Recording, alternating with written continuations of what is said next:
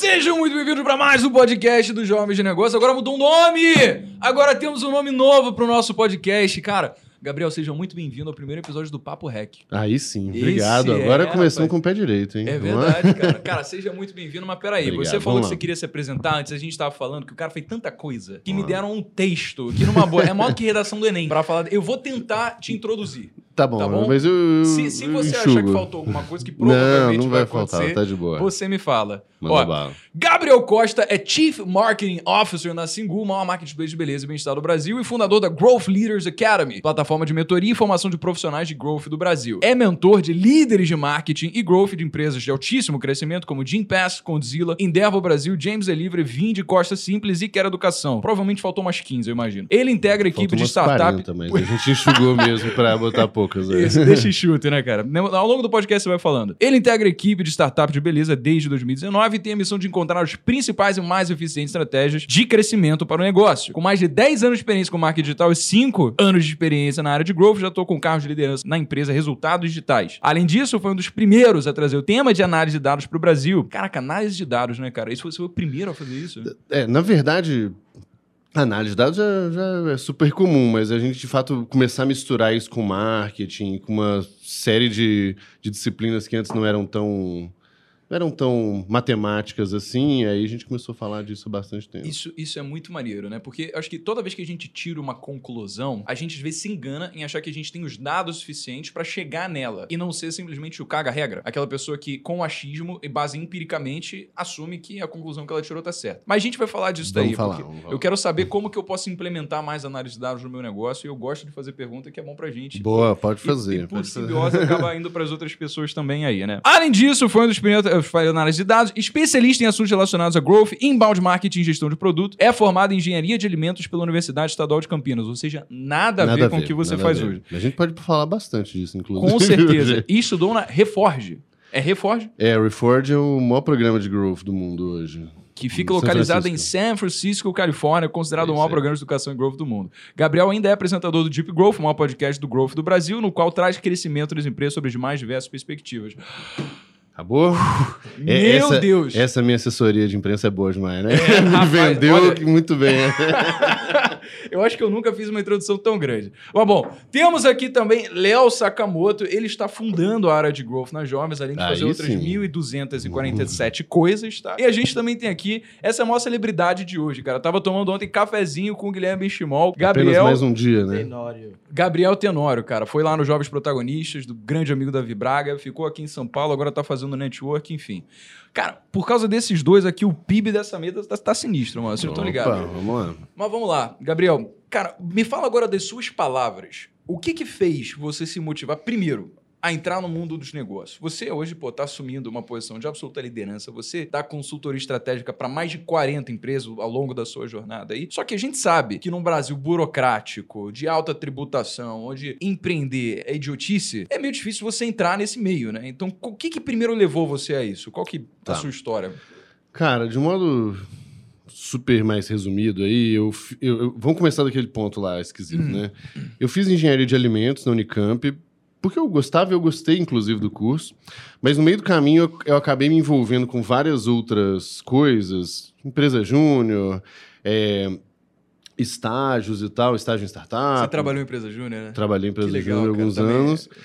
Cara, para mim foi eu tenho até muitas críticas ao negócio, mas uhum. de um modo geral para mim foi o o que claramente já me mostrou que eu eu acho que era melhor em uma, em uma outra coisa diferente daquela parte técnica que a princípio a gente estava é, sendo desenhada, né, através da faculdade. Porque eu percebi que eu gostava de outras coisas, eu gostava de trabalhar no, no extra e eu gostava de aprender sozinho. Então, quando eu via tudo isso, é, já foi interessante. E aí eu fui, eu morei na Alemanha uma época, eu fiz um estágio lá no Instituto de Inovação e Criação de Negócios. Cara, e aí foi esse mix, foi empresa júnior, esse estágio, eu voltei para o Brasil, comecei a trabalhar numa startup, isso em 2010.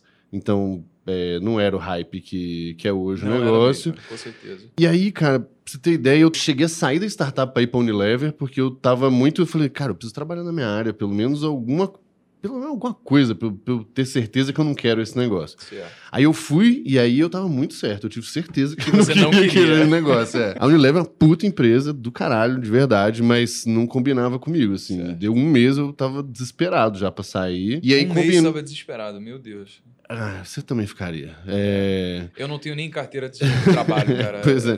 É, eu estagiei lá, né? Então foi, foi realmente um primeiro passo, assim. E... Mas assim, a moral da história é que muito rápido é, eu entendi que eu queria uma outra coisa. Certo. Então, e aí tinha uns amigos que estavam abrindo uma, uma startup nessa época lá, 2009, 2010. A startup levantou um- uma rodada seed pequenininha, assim, acho que uns 200, 300 mil, alguma coisa assim, mas 2010 era relevante, não era tão comum. E aí isso foi a desculpa perfeita para eu sair da, da, da Unilever. E, então, assim, no terceiro mês de Unilever, o pessoal levantou grana. Uhum. E aí eu falei, então tá, então eu vou voltar, só que eu precisava das minhas horas de estágio, aí eu só fiquei mais um pouquinho. Pô, você é um vira-casaca, então, né, cara? Tá indo Algo- pro time que tá ganhando total aí. Cara, na verdade, assim, eu mal saí da empresa. Eu mal saí da startup. Você tava na Unilever tava- junto e Não, ainda. eu tava na startup, eu falei, gente, eu preciso só botar o pé lá pra eu entender. Eu, sim, eu, eu tinha certeza que eu ia voltar, não sabia quando, como e tal. Tanto é que eu continuei mantendo contato com as pessoas, continuando. E aí deu três meses lá, levantou dinheiro, falei, beleza, então daqui a pouco eu tô de volta, deixa eu acabar minhas horas aqui de, de faculdade. E aí eu. Entendi. Você É, queria ter o diploma lá, né? só pra né, cumprir esse crachá e depois, É, de fato, fazer o que você tanto tinha tempo, não tesão. fazia sentido. é, Deixar de que- lado. Querendo ou não, ser engenheiro da Unicamp abre muita porta, assim. É mesmo? Especialmente no início de carreira. Hoje é Uhum. completamente indiferente, assim, mas quando você tá naquela fase do. Bem, bem da peneira mesmo, né? Você tá começando a entrar no mercado e aí tem gente pra cacete. Uhum. é, esses, esses pequenos selos ali, eu acho que eles, no mínimo, é, já te dão uma pequena vantagem Uhum. no início. Eles não garantem, eu acho que ele não garante nada, mas ele te dá uma vantagem é, de cara, assim. Então, pra mim foi importante. E não fazia sentido mesmo pra mim. Porque eu já tinha investido tanto tempo e esforço naquele negócio. Sim, sim. E eu falei, ah, vai que eu sou preso também, né? Não, Então é que bom ah, ter uma- provavelmente a galera que fundou essa startup veio do ciclo de pessoas que você conheceu na faculdade também. né? Totalmente, assim, todos eles é, são engenheiros da Unicamp também, tem vários amigos hoje engenheiros da Unicamp que estão empreendendo, estão Uhum. super bem, então isso é, é legal e gera esse senso de comunidade, pertencimento, assim, várias pessoas que eu já me, já me é, trombei por aí, quando eu bati o olho, tipo, pô, é Unicamp também, pronto, na hora você já, já tem um, um primeiro ponto de contato, claro, sabe? Claro, com certeza. Você tem um, um, é, um benchmark ali sobre o qual construir um relacionamento, né? um ponto em comum. Além de que passar para a Unicamp já te coloca uma pessoa que é peneirada. Né? Exatamente. Porque não é qualquer um que consegue pô, ter esse marco aí. Então, mais do que o mérito simplesmente de você terminar a faculdade, é você entrar lá e também buscar ativamente as iniciativas que vão te agregar conhecimento que são mais práticos para o mercado. Por exemplo, dificilmente, quando você estava tendo aula de cálculo ou física 4, você chega hoje na sua vida e fala: Nossa, essa fórmula de termodinâmica que eu, que eu tô implementando hoje eu dei na faculdade. Assim, É, provavelmente não. Nesse sentido, não. é. Agora, você foi fazer empresa júnior. Você entrou em contato com diversas pessoas que estavam ali aprendendo a fazer negócio, a gerenciar projetos, pessoas, a lidar com estratégia de marketing, pô, botar o lápis ali no financeiro para conseguir calcular o orçamento. Então, você começa a entrar em contato com o mundo que até aquele ponto praticamente não existia. Né? E, e- e aqui eu acho que a gente tem um ponto muito comum entre a gente, porque eu fui parte da Fluxo Consultoria, que é a empresa júnior lá de consultoria em engenharia da FRJ. E, cara, foi o primeiro ponto que eu tive contato, de fato, com esse mundo de negócios. Porque Perfeito. até então, era simplesmente ir para faculdade, tirar boas notas, passar de período, depois tirar boas notas de novo, até por fim, sei lá, fazer alguma provinha de estágio para entrar no programa trainee, ser, ser efetivado, me aposentar com 65. Era o único caminho que tinha Uhum, ali. uhum. Mas você não. Você foi atrás, conseguiu agregar, eh, conseguiu agregar esse ciclo de amigos que depois vieram a fazer uma startup e aí, a partir disso você desenvolveu sua carreira, não saiu mais. Você faz, fa- faz faculdade, Léo? Fiz, sou formado em engenharia, engenharia civil. É, inclusive, eu queria complementar um pouco, já emendando com uma pergunta, é, que muita gente, eu simpatizo por estar é, nessa indecisão de será que o que eu estou cursando é o que eu quero fazer para o resto da minha vida? E, e que nem é, eu estava, quando eu percebi que aquilo talvez não faria tanto sentido na minha vida, eu já estava no quarto ano, só faltava um ano para me formar.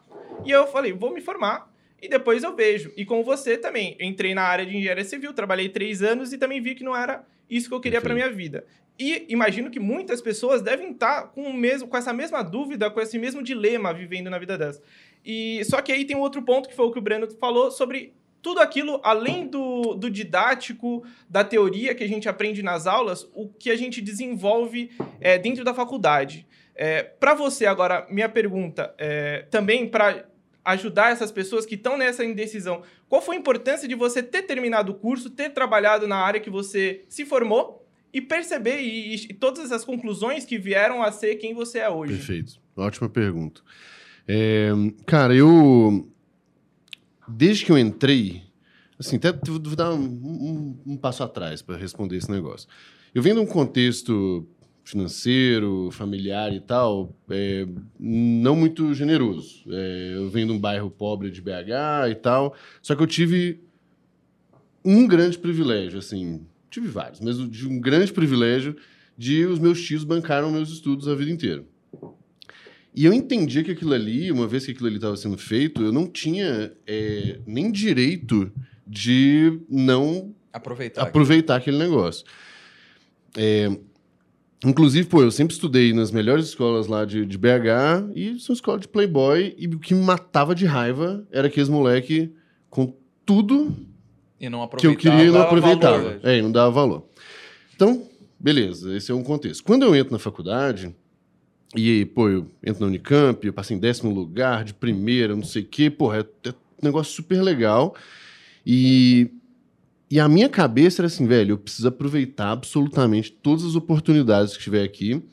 Eu não sei o que quero fazer da vida. Inclusive, acho que isso é um problema gigantesco, é uma decisão muito importante, muito cedo. Então, é, isso gera muitos problemas no futuro e tal. Minha esposa, por exemplo, é engenheira, trabalhou e tal, e começou a fazer arquitetura ano passado. Porque foi o que ela sempre quis, não deu para fazer antes por outros motivos, e, e agora está meio que reconstruindo o negócio. Mas voltando. Quando eu entro lá na faculdade, eu falo assim, cara, o que, que tem de oportunidade aqui? Eu preciso fazer esse negócio também. E aí, a minha lógica sempre foi: deixa eu experimentar para descobrir as coisas que eu não gosto. Porque às vezes a gente fica tentando achar coisa que a gente gosta, né? Nossa, deixa eu achar aquele propósito, aquela coisa, aquela uma coisa. A minha lógica sempre foi assim: cara, se eu for eliminando as que eu tenho mais pavor, eu vou começando a pelo menos ter um cheiro das, das coisas boas ali. E aí eu, eu tinha um certo senso de competitividade, assim, também, no, no fim das contas. Então, pô, tinha gente que estava fazendo. começava a estudar francês, porque na parte de alimentos a França é relevante. Eu vou lá e vou estudar francês também. Aí tinha uma outra pessoa que estava fazendo iniciação científica. Opa, eu vou fazer iniciação científica também. Aí tinha outra que estava fazendo empresa júnior. Eu falei, opa, empresa júnior também. E aí comecei essa loucura. E aí, no fim, eu aprendi francês, eu fiz iniciação científica, eu, eu, publiquei numa das maiores do mundo muito cedo, mas achei um saco insuportável é, fazer pesquisa. Então já fui tirando, ó, não quero isso. Aí eu fui trabalhando, aí eu fiz o estágio lá no Unilever, opa, não quero isso também. Aí o negócio da empresa júnior, opa, aqui já, aqui já foi legal. Aqui eu não. Tudo, tudo, tudo tem suas coisas chatas, né? No fim das contas. Mas não era insuportável como eram as outras. Então, o processo da faculdade, para mim, é, foi muito bom e ele e eu não tive pressa porque eu fazia noturno, eram seis anos, então eu falei, nossa, eu posso fazer bastante coisa aqui. Ele serviu principalmente para eu descobrir as coisas que eu não queria. Eu não queria trabalhar com engenharia, eu não queria trabalhar com pesquisa, é, eu não queria, é, sei lá, trabalhar em empresa, numa parte lá mais técnica e tal. Fui eliminando um tanto de coisa. Terminar o curso para mim é, também foi uma outra coisa que eu, hoje, só hoje que eu acho que eu entendo isso muito bem que é desenvolver, foi importante para desenvolver a capacidade de aguentar coisa chata. Porque a gente fica numa certa mania, utopia de achar que a gente só vai curtir as coisas, só vai fazer o que curte. Uhum. Eu falo assim, velho, 80% do meu trabalho é chato. Do seu, provavelmente 80% é chato. Só que é um chato que você tolera. Talvez tenha um, uma outra uhum. coisa que é insuportável. Aí beleza. Tem alguns porquês que sustentam você passar por aqui. Isso, exato. Mas, assim, todo mundo tá assistindo, não adianta achar que porque você é um cara bem sucedido e tal, que você só faz o que você gosta. Muito pelo uhum. contrário, muitas é. coisas no dia a dia, tipo assim, cara, vamos lá, para mais um dia, vai, vamos. Uhum. Então, passar por esse negócio da faculdade é, também me ajudou, acho que, desenvolver uma certa resiliência. É, porque, pô, do quarto ano para frente eu já tava assim, meu Deus do céu, por que eu tô estudando isso aqui? não vou usar isso aqui, eu não quero isso aqui. Eu falei, ah, mas eu tenho que terminar esse negócio, então vou mandar bala. E acho muito pertinente isso, duas coisas que você falou que acho que é bom reforçar. É, tem muitas pessoas que passam muito tempo refletindo o que talvez seja o sonho delas. Qual, qual é o meu propósito? Qual é o meu sonho? E às vezes a gente não vai. É... Qual que era o seu sonho, Léo? O meu sonho. Quando você ia fazer engenharia civil. Quando eu tava fazendo engenharia, meu, meu maior sonho era construir um estádio de futebol. Porque era a, a, o maior, a maior construção que eu via é, que poderia ser feita, assim, com maior impacto, com, com, de tamanho, de, de coisas para fazer. É, era, era um grande sonho. Caraca, o moleque pensava grande. Hein, Você quer saber qual era o meu grande sonho? Qual, qual que era? era? Eu acho que até é, hoje não tá tão assim, mas. Quando você, quando você, o, o seu grande sonho quando você escolheu engenharia de alimentos. Meu grande sonho, ponto, independente do contexto, do, do, contexto. De, do momento da vida, era não é, viver e trabalhar para pagar conta. Porque essa foi a situação que eu vi a vida inteira. Nossa, velho. E aí eu falei. É foda você ter percepção de que ela não precisava ser a situação durante todo o tempo, né? Porque uma coisa é você não querer passar por aquilo, outra coisa é você reconhecer que você pode adquirir alguns conhecimentos ou fazer determinadas coisas que vão permitir com que você saia daquela situação. É, e, e essa é uma das coisas que eu não sei te explicar o porquê. Eu só sei que o meu nível de obsessão é muito grande e nem é de um sonho grande, meu Deus, mudar o mundo, não sei o que. Eu quero mudar a, a minha família, é, da minha vida e a vida da minha família. Certo. Ponto. Depois, com o tempo, você vai vendo que dá para é, fazer outras coisas. Mas obstáculos maiores. Mas, cara, isso é um, é um nível de obsessão que vocês não, não calculam, assim. Certo. E, e eu acho que é dessas obsessões que vem, cara, energia para trabalhar. É, cada um vai ter a sua obsessão, mas eu acho que é dela que vem, cara, energia para trabalhar tanto, para puxar um projeto, para botar a cabeça para pensar nisso, pensar naquilo, testar outra coisa, e tomar uma porrada e continuar, e toma outra e levanta de novo, toma outra e levanta de novo. Então, para mim, na verdade, da engenharia de alimentos, qualquer coisa no meio do caminho sempre foi só um meio para eu sair daquele, daquela situação sim, sim. De, cara, eu tô trabalhando hoje para pagar a conta desse mês e tal. Sabe? Até porque você reconhecia que entrar numa faculdade de prestígio como a Unicamp ia te dar os crachás que a sociedade esperava para você ser reconhecido e conseguir sair daquela situação. Exato. Você vê, hoje a sociedade, a cultura que é imposta sobre a gente assume que a gente precisa ter uma escolha que vai ser aquilo que a gente vai se apaixonar e buscar fazer pelo resto da vida, a exclusão de todo o resto como você falou, a gente vai muito cedo ter essa escolha, às vezes com imaturidade. Porque a gente não pode ser prepotente em assumir que um moleque de 17 anos consegue dizer todas as áreas de conhecimento que existem, o que, que ele vai querer fazer. Até porque a gente muda ao longo do tempo. A gente a, é a diferente em relação a nós também, né? Em determinado período da nossa vida e a gente é diferente em relação aos outros. Então a gente está sempre num contexto de evolução. Às vezes você se apaixona por alguém hoje, não está mais apaixonado amanhã. Às vezes você gosta de fazer algum hobby que você não vai mais gostar amanhã. Às vezes você, cara, tá com tesão de estudar alguma matéria que amanhã você acha um porre, sabe? É natural, porque a gente é mutável, é volúvel ao longo do tempo. Então, esse conceito social, cultural, de que você precisa escolher uma única coisa, é intrinsecamente, na natureza humana, errôneo. Porque ele não corresponde à forma como a gente deve viver as nossas vidas. A gente não é um engenheiro. O Léo ele tem um diploma dele, mas ele não é engenheiro, ele não trabalha com isso. Ele, em determinado momento, esteve engenheiro. Agora, ele é outra coisa. Ele é o que ele se bem autodenominasse. E você também, você é engenheiro de alimentos. Né? Quer dizer, mais ou menos, porque é você não está mais fazendo é. isso. Você esteve dinheiro de engenheiro de alimentos. Então, esse é o conceito que a gente deve assumir, sabe? Porque a partir do momento que a gente assume que as decisões na nossa vida não são para sempre, fica muito mais fácil de tomar risco. Porque a gente vê que às vezes você fazer uma faculdade pode ser simplesmente um exercício, como você falou, um exercício de superação. Você sabe que você tem que passar por aquilo, não porque você gosta, mas porque isso dá casco. Para quando chegar no momento onde você trabalhar arduamente para cumprir tarefas na vida que você sabe que aí sim vão ser uhum. mais agradecedoras, irmão, você vai ter desenvolvido o casco para passar por isso. Mas, cara, vamos falar de growth. Vamos. Olha, é, eu quero explorar, cutucar bem a sua cabeça aqui, porque esse é um tipo de conhecimento que parece que começou a chegar de três anos para cá aqui no Brasil, pelo menos a percepção que eu tive, uhum. tá? E antes era muito restrito ao Vale do Silício, às startups, só que, cara, growth é algo que pode ser implementado nas mais diversas empresas, nas maiores empresas, né? Uhum. Então, por que, que você não explica primeiro o que, que é growth e como é que uma empresa, seja ela engessada ou que está começando, pode começar a implementar growth dentro do seu negócio? Tá bom. Como que esse nome surge, na verdade? Vamos começar desde, desde isso aí. Surge lá em 2010 com um cara que chama Chanelis, ele foi o primeiro cara de marketing lá do Dropbox. E, e ele simplesmente assim, quando ele olha as empresas de hipercrescimento lá do Vale, né, e aí a gente tem toda uma tradição mesmo de ter muita empresa que, que explode vindo de lá, é, ele vê que tem um certo tipo de profissional comum a essas empresas, que é um profissional que consegue meio que é, misturar várias áreas de, né, de conhecimento, disciplinas diferentes. Esse, esse, profissional ele tem uma busca, tipo assim, ele tem uma missão muito clara de encontrar crescimento, só que não é um crescimento normal, é um crescimento muito desproporcional ao crescimento, ao nível de investimento que é feito na empresa ali.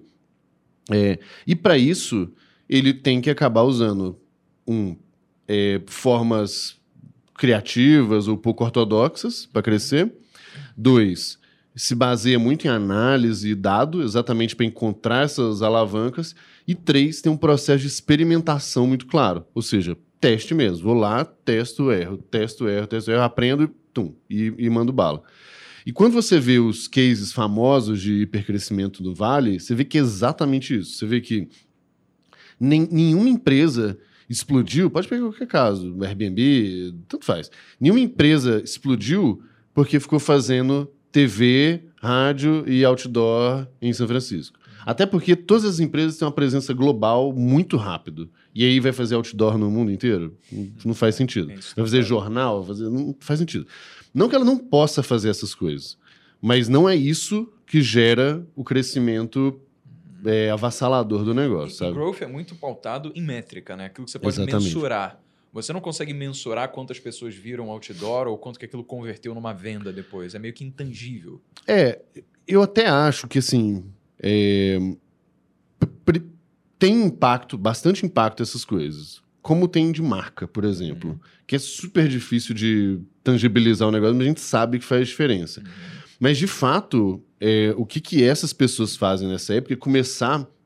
E aí, se você pensar bem, 2010 é quando começa a ter o marketing digital também mais forte, você começa a medir melhor. Então, tem um mix de a tecnologia começa a te dar muito mais suporte para fazer e para medir as coisas, os resultados e tal. E, ao mesmo tempo, é, é uma filosofia muito mais voltada para crescimento e resultado direto mesmo, propriamente dito. Então, a filosofia desse negócio, de uma forma muito prática, é gerar crescimento de uma forma desproporcional aos investimentos que são feitos, uhum. geralmente usando formas não comuns, né, uhum. criativas para fazer isso, junto de análise e teste. De uma forma muito simples é isso. O, o, growth, ele tem alguma coisa a ver com o growth hacking, que fala? É a mesma isso, coisa? é. Na, na, verdade, o, quando esse Chanelis, o cara cria, e na verdade ele fala, antes do, do, do, nome growth hacking, ele fala do profissional, do growth hacker. Uhum. Ou seja, do cara que conseguia hackear o crescimento. Ou seja, o cara que conseguia pegar, sair daquele crescimento normal e achar esse crescimento uhum. explosivo é, e pouco ortodoxo aí. E aí daí se vem essa lógica do, do, growth hacking. Hoje eu evito até falar isso porque às vezes as pessoas estão mais preocupadas com os hacks do que com o growth propriamente dito. Então, de um modo geral, assim, cara, buscar crescimento, independente se é através da, do pulo do gato ou do, do, arroz com feijão, se você gera crescimento desproporcional, uhum. é o que é o que todo mundo quer. Né? Tá bom, então vamos lá. Isso é, é, é, um vislumbre muito grande, se causa, né? Porque você fala, cara, growth é você crescer. Exato. É por isso que esse hype. De algo desproporcional à quantidade de investimento que você faz ali. Ou seja, você pega isso. Ou seja, quem não de... quer isso, né? Quem não quer isso, né? Lógico, é uma coisa mais parecida com, sei lá, uma mágica, né? Que você vai implementar. Exato. Então, como é que você implementa isso de fato? Existem algumas métricas MOR que podem ser utilizadas em quaisquer negócios que todos vão precisar se pautar para implementar growth, ou então você precisa de alguma métrica exclusiva para aquele modelo de negócios que dependendo do modelo, aí sim você consegue começar a implementar.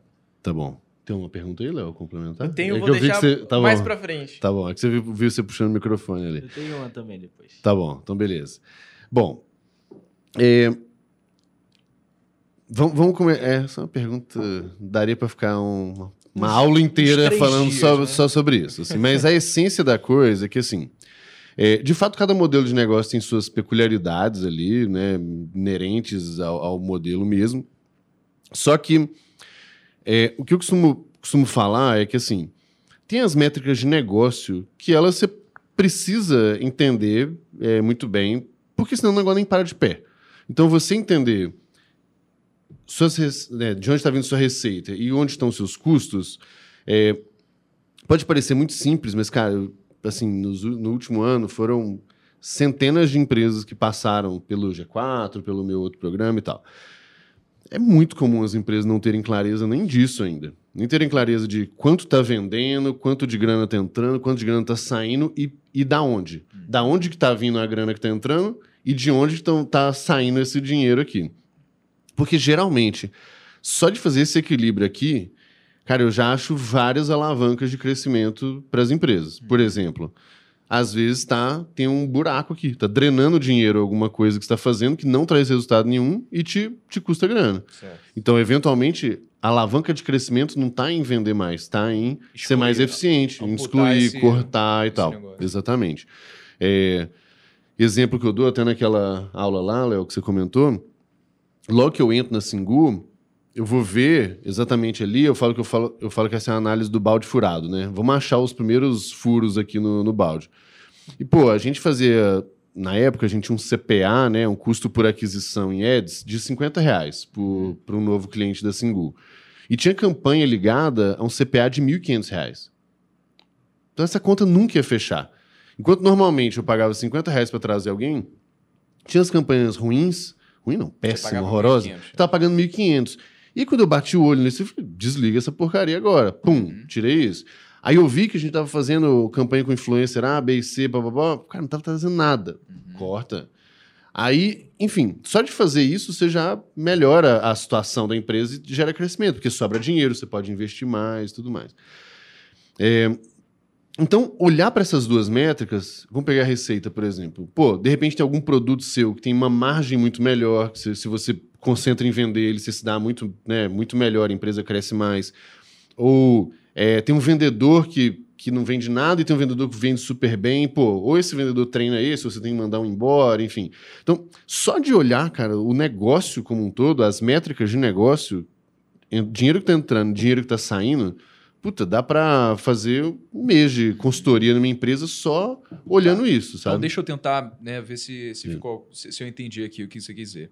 Então, basicamente, tem uma análise muito bem definida de quais são as suas, os seus canais de distribuição e conseguir mensurar o quanto que cada um deles está voltando. Contribuir para você. Que aí você sabe o quanto você está pagando para cada um desses canais Exato. e o quanto que isso está voltando. Por exemplo, vamos dizer que você tem uma é, vários canais de distribuição. Um deles é o que você coloca de dinheiro ali no Facebook Ads, o outro é o que você coloca no Google Ads, e o outro é que você pagou para um influenciador que você dá um uhum. link traqueado para saber o quanto de mídia veio desse cara. Perfeito. Você sabe o quanto que você gastou de dinheiro em cada, cada uma dessas coisas uhum. e sabe quantas pessoas clicaram no link que foi uhum. relacionado uhum. àquele canal de distribuição. Perfeito. Cada um deles ali vai ter um ROI.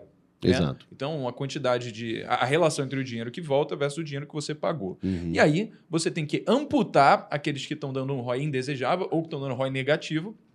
Você mantém aqueles que vão, que vão dar esse ROI positivo. É Exato. isso? E sabe qual que é um erro comum? É assim. Quando um negócio está dando prejuízo versus um está dando lucro, é super fácil de fazer esse corte. Né? Uhum. Tipo, você está botando dinheiro aqui e não está voltando. Uhum. É tranquilo. Agora, o desafio vem quando você tem coisas que estão funcionando. Uhum. Só que elas estão não estão funcionando tão, tão bem. E aí tem um custo de oportunidade, claro. Uhum. Só que. Por que, que você não aloca essa verba que está indo para isso para outro canal? Só que é muito doloroso cortar alguma coisa que está funcionando. Uhum. Por mais que ela não esteja funcionando tão bem, ela está funcionando. Certo. Então, os desafios começam. Quando você tem um negócio muito horroroso, é fácil. Uhum. O desafio começa quando você. Tem, tem coisas. Bons. É, que funcionam. É. E, e que por causa disso fica difícil mesmo tomar uma decisão. E, e muitas vezes a decisão emocional. Por quê? Uhum. Você fala assim, cara, e se eu cortar isso aqui e eu aloco nesse aqui, mas e se esse aqui não continuar performando tão bem assim com mais dinheiro? Uhum. Aí eu perdi um negócio que estava funcionando que não foi compensado. Puta, eu posso me dar o luxo de perder resultado esse mês, por exemplo? E grande parte das decisões aqui tem a ver com esse efeito de curto prazo e longo prazo. Uhum. Muitas vezes você vai ter que tomar o risco de, tipo, cara, eu tenho que cortar porque sem isso eu não vou saber. E muitas vezes dá certo, porra, tirei aqui, tava gastando tanto trazendo um cliente, botei aqui, tá trazendo cinco com o mesmo dinheiro. Pô, do caralho, show de bola. E às vezes não, porque a gente sabe que campanha satura, que campanha tem um limite, que o, que o, o CPC, o CPA, todas as métricas lá pode variar de acordo com a quantidade de investimento que você está fazendo. Uhum. Então, o, o, desafio é um pouco, um pouco esse, sabe? Antes, antes de você falar, só deixa eu é, voltar para uma coisa aqui. É, acho que isso aqui parece muito claro, né? Assim, por exemplo, você vai focar naquilo que está dando certo, pode uhum. ser algumas que você tem dificuldade, aí já é outro esquema. Mas hoje, é outro dia, foi anteontem, acho que saiu a notícia do Nubank, que uhum. teve um uhum. investimento da Berkshire Hathaway aí. Uhum. E o Nubank é uma empresa que até hoje deu prejuízo. Então, dentre todas as métricas, se você fala simplesmente de, de lucro, sabe, é, é, uma empresa que, se você só analisasse isso, seria uma empresa péssima. Né? Perfeito. Mas a gente sabe que não é bem esse o caso. Pô, a gente sabe que o Warren Buffett, o maior investidor que consegue de maior rentabilidade por 60 anos, é uma pessoa que vai ter carinho ao fazer os seus, os seus, seus investimentos. Perfeito. O Nubank ele está jogando outro jogo, que é o jogo das startups, né? que não Exato. necessariamente preza o lucro. Como é que fica essa relação, no caso de, por exemplo, startups, de você, às vezes, priorizar pelo crescimento do negócio algo que vai vir em detrimento do lucro que você gera? Perfeito. Daí vem, de fato, as outras métricas é, que a gente tem que olhar. Então, assim, de fato a gente começa a olhar, e o Nubank olha, ele começa olhando desse ponto aqui, que eu falei, com certeza. É, a diferença é que ele não se desespera ao ver que deu, sei lá, 230 milhões de, de prejuízo. Mas ele entende que, tipo assim, olha, é, dado esse contexto aqui, tá entrando uma certa grana, eu sei que se eu continuar fazendo esse negócio bem feito desse jeito, e eu sei que minha, minha despesa aqui tá alta, porque eu tô investindo pra cacete na frente em crescimento, é, em engenharia, em crescimento, novos produtos, comprando empresa, tudo isso, porque ele entende que essa parte da receita daqui a 3, 5, 10, 15 anos, que certamente é o que o Warren Buffett tá olhando, ele tá assim, caralho, se esse negócio vira né, todo esse investimento aqui vai ser pago 10, 20, 30, 50, 100 vezes lá na frente. Então, é, de fato, é um paradigma muito, muito diferente. A lógica é a mesma, só muda o, o espaço de tempo pelo qual você está olhando esse negócio. Então, se, por exemplo, o Nubank olha e ele vê assim, ok, estamos queimando 230 milhões de, de reais por ano. Mas assim, estão é, desperdiçando dinheiro ou a gente está investindo 230 milhões de reais por ano? Certo. Certamente tem desperdício ali no meio, mas assim, certo. a grande maioria investimento, é investimento. Né? É, você vê uma base que em janeiro estava de 34 milhões. E agora está 40. Né? Agora, 4, 5 meses depois, né? É. 40, você vê que é, existe um crescimento e uma é, estratégia absolutamente clara, positiva que eles têm feito para crescer o negócio. Exato. Então, assim, a filosofia é a mesma. Eu acho que muda só é, um pouco do espaço de tempo que você está olhando uhum. e, e o quanto que você de fato entende que você está investindo e que vai ter retorno lá na frente e o quanto que você entende que é só desperdício, certo, certo. por exemplo. Ele sabe que pode virar chave para ter retorno. Exato. Mas eles prezam não fazer isso porque, ao dar vários benefícios, serviços gratuitos e hoje, para os clientes, isso faz que o marketing de boca a boca fique mais forte, mais Exato. crescimento. E, e, é uma estratégia, porque daqui a pouco, por exemplo, quando você tem uma base de 40 milhões lá de, de clientes e você traz um produto novo, como eles trouxeram seguro de vida há pouco tempo, uhum. a Isinvest que juntou, pensa que você não está criando uma empresa nova com um serviço novo. Você está plugando um negócio numa base gigantesca, retardada. Então a chance de você simplesmente pluga um negócio do dia para noite a receita, pum, dobrou. Aí você pluga um outro, a receita, pum, aumentou de 40%. Certo. Aí você vai lá e compra uma outra empresa de não sei onde, pum. Aí você vai para o México, e pum. Então, é um pouco. O paradigma é esse, é sobre investimento. E aí tem, tem efeitos das estratégias deles, do tipo, cara, vamos dominar esse negócio aqui, é, vamos sangrar os bancões ali, pelo menos nessa numa certa persona, né, que sim, eles atacam. Porque daqui a pouco a gente está criando tanta coisa, a galera gostando da gente, que eles não vão sair mais. Uhum. Tanto é que no Bank, como uma solução bancária, ela começou a melhorar mesmo agora. Ela nem começou como banco. Sim, começou é. como cartão. Bom, tinha, que não tinha nada. Cartão de é. crédito. É. Mas tinha o quê? Uma experiência boa, Atendimento, Atendimento bom. Impecável. Que eram as coisas que mais irritavam as pessoas no, nos bancões. Nos bancões. É. Fala aí, Léo. Não, o Breno matou a minha melhor pergunta Puta até agora. Desculpa. Mas, Caraca, velho. Mas é bom não, fazer... mas já Você ia falar do Nubank, é? Ia falar do Nubank. É... Meu Deus. mas é bom dar um disclaimer aqui que, que tem muitas, muitas empresas conhecidas hoje que ainda não dão lucro, mas também não quer dizer que vai ter o mesmo rumo de uma Nubank só porque hoje a Nubank que segue esse, esse modelo de negócio já já está sendo validada por grandes investidores. É, e nem assim, não é porque está sendo validado por grandes investidores que significa que vai dar certo. Exatamente. Tá aí a Uber para provar isso para gente, né? É, é, no caso a, a Nubank, assim, eu acho que é esse negócio que ele cativa as pessoas com uma experiência de usuário que, como você falou, os bancos jamais conseguiram trazer. Então, a primeira experiência que você tem é interface fácil de uso, é muito intuitiva e acabou virando um mexendo no Bank aqui. Mas eu acho que vale porque eles merecem. Né? E, e é não que eles precisem, que exatamente. O custo de aquisição deles deve ser irrisório, né? Assim, se, se bobear é negativo. Mas isso faz com que justamente cada, mais, cada vez mais pessoas queiram entrar nessa base. E é isso. Se eles quiserem, às vezes, simplesmente rentabilizar mais agora, eles obrigatoriamente vão ter que deixar algum serviço, o motherfucker que eles têm hoje de propósito de valor para o cliente de lado. E aí, eles prezam em crescimento, então aquela NSM, né, a, a North Star Metric do, do Nubank, que é o indicador que você escolhe um negócio que mais, vai mais rampar, vai acompanhar o seu crescimento, acaba sendo o número de clientes que eles têm. Porque lá na frente, em algum momento, é óbvio, precisa dar lucro. Mas agora eles veem que, para eles darem muito mais lucro no futuro, no futuro. eles abrem mão disso no presente. Exatamente. Então é pensamento total a longo prazo. É, essa é a filosofia de todas as startups, na verdade, né? De você toma muito risco, é, para né, disruptar alguma coisa, né, para criar um, uma coisa nova, um paradigma novo, é, e buscando muita escala, porque se o negócio vira, de fato, ele vira bem virado. Né? Então, é uma aposta muito mais arriscada, né? tanto é que esse tipo de investimento é um tipo de investimento muito mais arriscado e geralmente ele não é tão, ele é mais binário, né? Na verdade, ele é meio que ou, ou você ou perde é. ou explode. Certo, sabe? Então, é pela natureza do, do negócio. Uhum. A gente está falando bastante de startup, e aí vem, vem uma dúvida que acho que é muito comum para quem está começando a nesse mundo do growth e tudo mais. É, a gente fala de startups principalmente pelo, pelo, pelo dinheiro limitado que eles têm e pela necessidade de crescimento muito rápida. Exato. Então isso encaixa muito bem, dá um fit muito bom com o modelo de negócio. Mas, é, para você, é, as grandes empresas também têm uma necessidade para longo prazo garantir a consistência delas no, no mercado de ter uma área de growth e, e se aplicar o um modelo de negócio de, de grandes empresas? Sim, eu, eu vou até dividir a, a, resposta. Na verdade, vamos falar assim de grandes empresas mesmo, grandes, grandes, empresas tradicionais. Vamos botar assim, da economia mais tradicional, não necessariamente é grande. Nas duas tem muito espaço por motivos diferentes.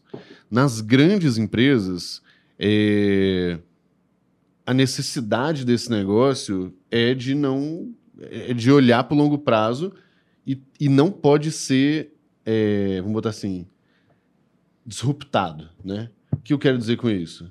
Se o Itaú, se o Bradesco, qualquer dos bancões tivesse começado um movimento lá atrás de digitalização, de melhoria da experiência, pá, pá, pá, não que não fosse surgir no Nubank, mas você concorda que seria mais difícil dele ter tido a explosão que teve. É, lógico. Né? É porque é, é como que um novo mercado, né? Exatamente. As pessoas olham para Tesla e falam, ah, não, essa é uma concorrente no mercado automobilístico. Assim, é, acho que é mais interessante olhar como se fosse a criação de um novo mercado, em que é um mar azul, no começo você é o primeiro e faz bem, e aí você, tendo uma proposta de valor clara, você vai ganhando participação, participação Exato. vai crescendo, sendo o grande peixe nesse mercado. Né? Então, o Nubank ele meio que fez isso, ele abriu um mercado novo de uma população de renda baixa, né, que queria ter fácil acesso a crédito e que iria passar por uma experiência completamente diferente do que os bancos estão acostumados a oferecer. É, isso acontece em todas as indústrias. Aliás, ou acontece ou vai acontecer em todas as indústrias. Por quê? Um outro exemplo, quinto andar. É um negócio tão horroroso e mal feito no mercado imobiliário, de um modo geral. É, cara, é, é, mal feito, é lento, é mau atendimento. Mesma coisa, você é a mesma coisa. Outro, seguro. Mesma coisa. Mesma uhum. coisa. Outro, saúde, né? Plano de saúde e tal. Então, você quer dizer que o quinto andar é a solução para essa burocracia que já existe Exatamente. no setor, né? O que eu quero dizer é que assim, o fato do, da empresa, vamos botar assim, da grande, do tradicional, daquele negócio, não se reinventar, não, se, não inovar, abre espaço para gente que, um, tá super inconformada com aquela ruindade, lerdeza e tudo mais é, do negócio, e eu acho que uma palavra muito boa para o empreendedor é isso, é ele ter conformado com alguma coisa e ele querer resolver uhum. aquele negócio.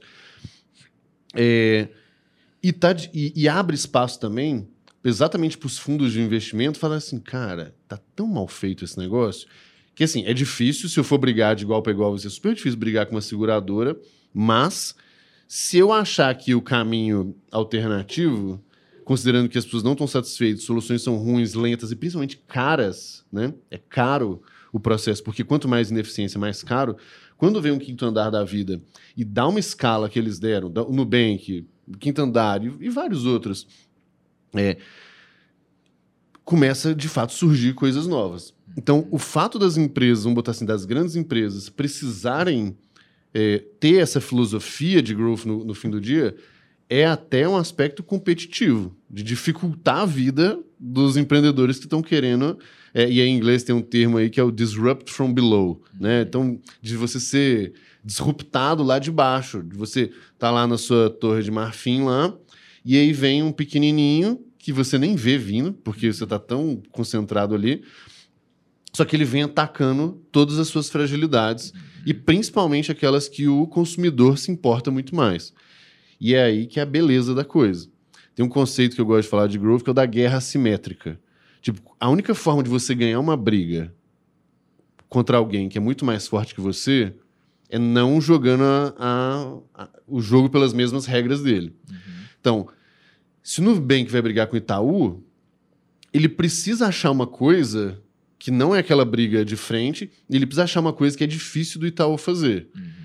É, e aí ele focou em quê? Experiência e atendimento. Uhum. Ponto. Só aí. E taxa, taxa zero, né? Cê, no fim das contas. Você me lembrou do caso da Netflix da Blockbuster. Exatamente. Quando Blockbuster era a empresa que, inclusive, foi oferecida a comprar a Netflix. Exatamente. Falou, esse negócio aí um dia vai me comer? Ele não vai, não. Isso daí deixa de lado. E aí acabou que engoliu mesmo. Engoliu, exatamente. É, e, e, então, essa, vamos botar assim, das grandes empresas, eu acho que é muito importante essa filosofia de growth, não, não achando que você vai ter uma. Vai botar o Itaú numa mesma velocidade que uma startup pequenininha. Não vai. Não é esse o ponto.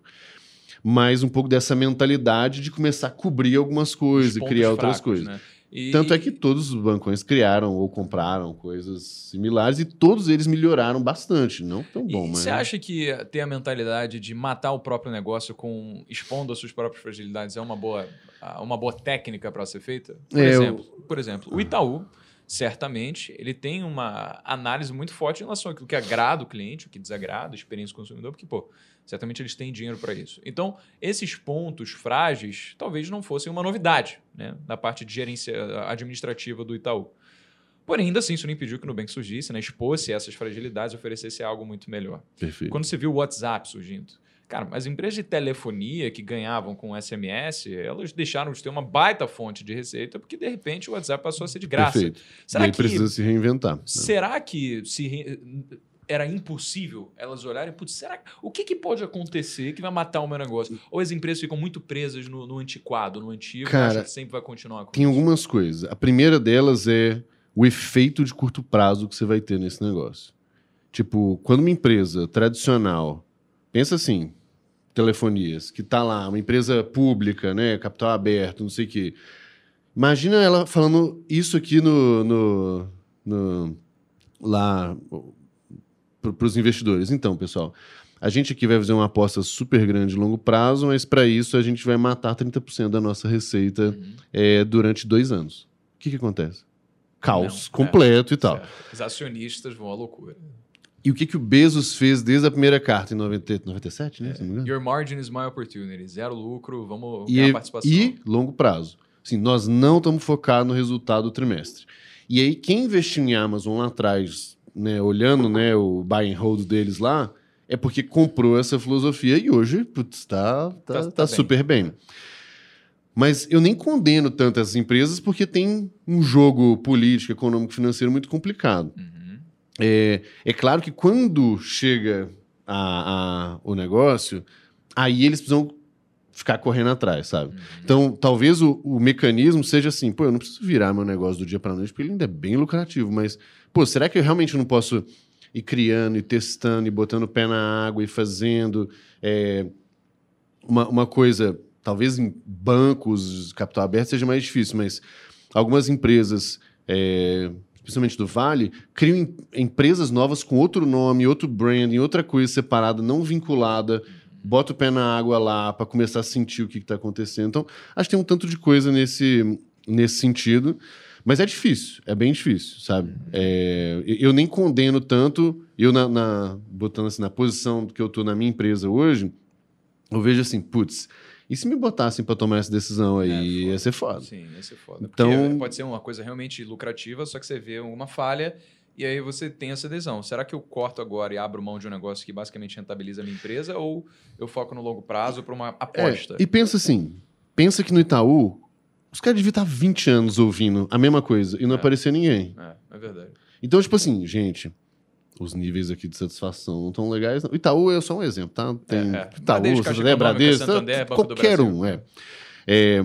Gente, temos que olhar isso aí. Eu penso, não, temos que ver. Vamos, vamos ver ano que vem. É. Aí passou um ano, não deu nada. Passou um ano, não deu nada. Outro ano, não deu nada. Cara, 20 anos não deu nada. Conformismo. É. é. Não, e, assim, é, eu acho que simplesmente é o fato de vale a pena eu arriscar um negócio por uma coisa que está teoricamente tão distante?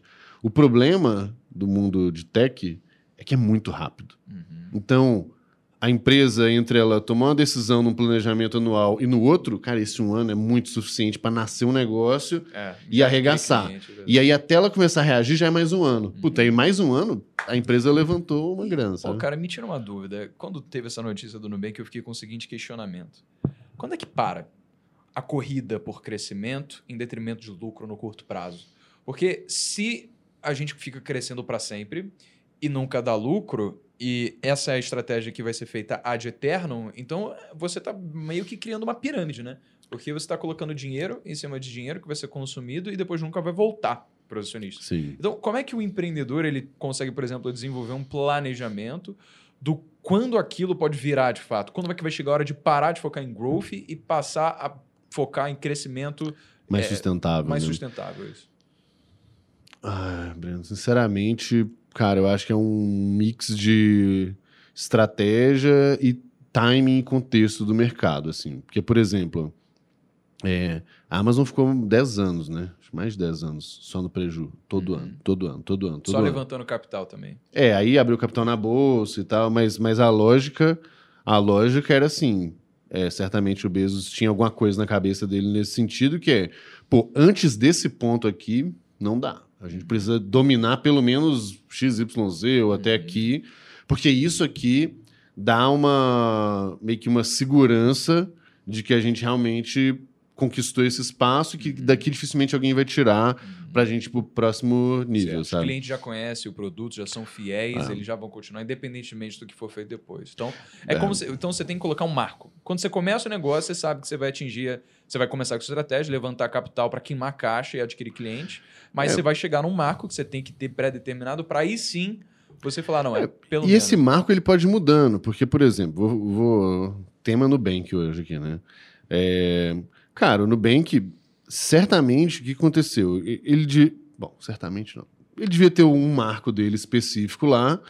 É, e aí, por algum motivo divino, apareceu uma empresa legal. Vou pegar o caso da Invest. Nem sei se é, uhum. se é isso o caso, mas apareceu um negócio e eu falei assim: pô, peraí. Faz sentido. Faz sentido. Isso significa adiar aquele nosso plano um ano, dois anos. Mas, porra, olha essa oportunidade. Puto, time bom, não sei o quê. Pô, a XP tá fazendo isso, não sei o que, papapá. É agora, é agora. Pum, então significa postergar o plano? Significa, mas tem nexo? Tem. Então, beleza. Então, vamos lá. Então, é, e essas coisas assim, de, de mercado é muito timing, é muito o que, que aparece, é muito o que está disponível.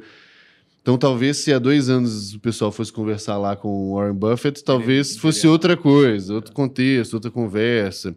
E agora não. Então, não sei, assim. É, eu acho que isso aí não tem muito resposta pronta. E tem outras empresas que realmente nem conseguem fazer esse game. WeWork, Uber da vida. WeWork é que o cara é maluco, né? Eu acho que é outro problema. E, cara, é, tu falou na XP, eu sou meio novo assim no mundo do negócio. Eu não sabia que a XP é inclusive dona da Clear, da Rico. Uhum. E me levou a questionar. Eu já vi várias empresas que compram os concorrentes para destruir, por exemplo, a Microsoft fez isso lá antigamente, mas existem também outras empresas que compram os concorrentes e se alinham a elas? Explica melhor sobre isso.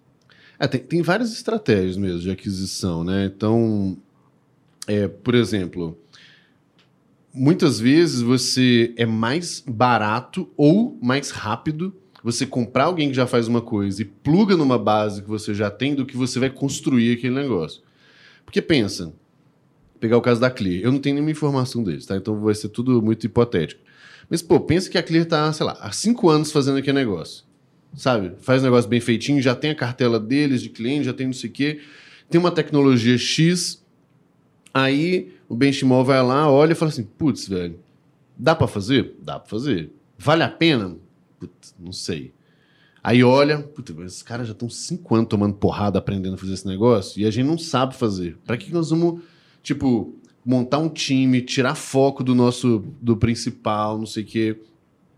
Aí pensa que o timing lá de negócio, putz, aí a Clear viu que pô, para os caras seria legal vender por um certo valor X, porque ia ser bom para os fundadores, não sei o quê, e a empresa poderia crescer, porque do dia para a noite ela pum, pluga na base da XP. Ah, vale a pena? Vale a pena, show de bola. Essa é uma estratégia.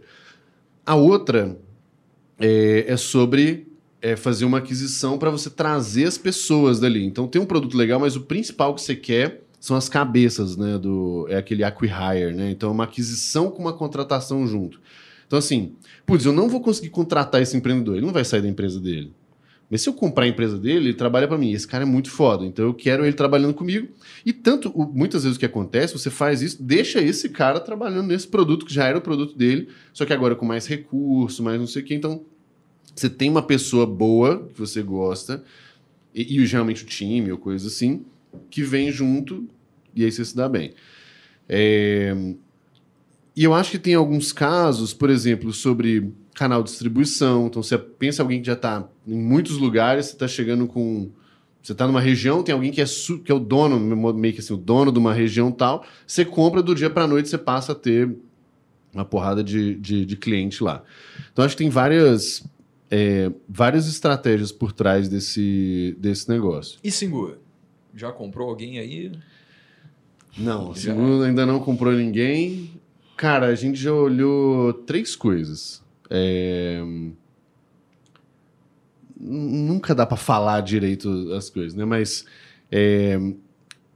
tanto uma, assim, Deixa eu, deixa eu pensar até onde a gente pode ir aqui. Né? Não, dá não quero treta, te colocar é. uma corda bamba. Não, não, não, mas assim, não tem estresse. Assim, é, Muitas vezes é isso. Putz, eu tô querendo criar um produto novo, que é o caso da Singu, um dos produtos que a gente criou. Pô, mas esse player aqui, eu sei que ele tá mal das pernas, sei que ele, sei lá, não levantou grana, tá sofrendo, mas ele já tem um ativo muito bom aqui que eu posso aproveitar. Então, esse é um negócio que a gente olha. Uhum. Uma coisa que, sinceramente, não é o plano de agora, então não tem estresse falar, mas é o tipo da coisa que tem que ficar mapeando, é, pô, eu quero expandir internacionalmente, por exemplo, uhum. né? É, vou. Pô, deixa eu ver os outros players nos outros países. Deixa eu ver quem tá no Peru. Vamos ver se tem uma empresa tipo uma Singu no Peru, uma Singu na Argentina, na Colômbia. Tanto faz o país. Mas vamos mapear esse negócio, porque de repente, pô, talvez seja muito mais fácil eu. Ele já tem a marca dele, né? A empresa lá já tem a marca dela. Chega um, a Singu lá na, sei lá, Peru, Colômbia, Argentina, tanto faz. Ninguém nem sabe quem que é. Então, tipo, a Débora Seco é nossa sócia aqui. Vai fazer a menor diferença da Débora Seco. Aqui faz uma puta diferença. Na Argentina faz a menor diferença. Talvez, ele, talvez a empresa tenha a Débora Seco deles lá na Argentina e pode fazer esse movimento.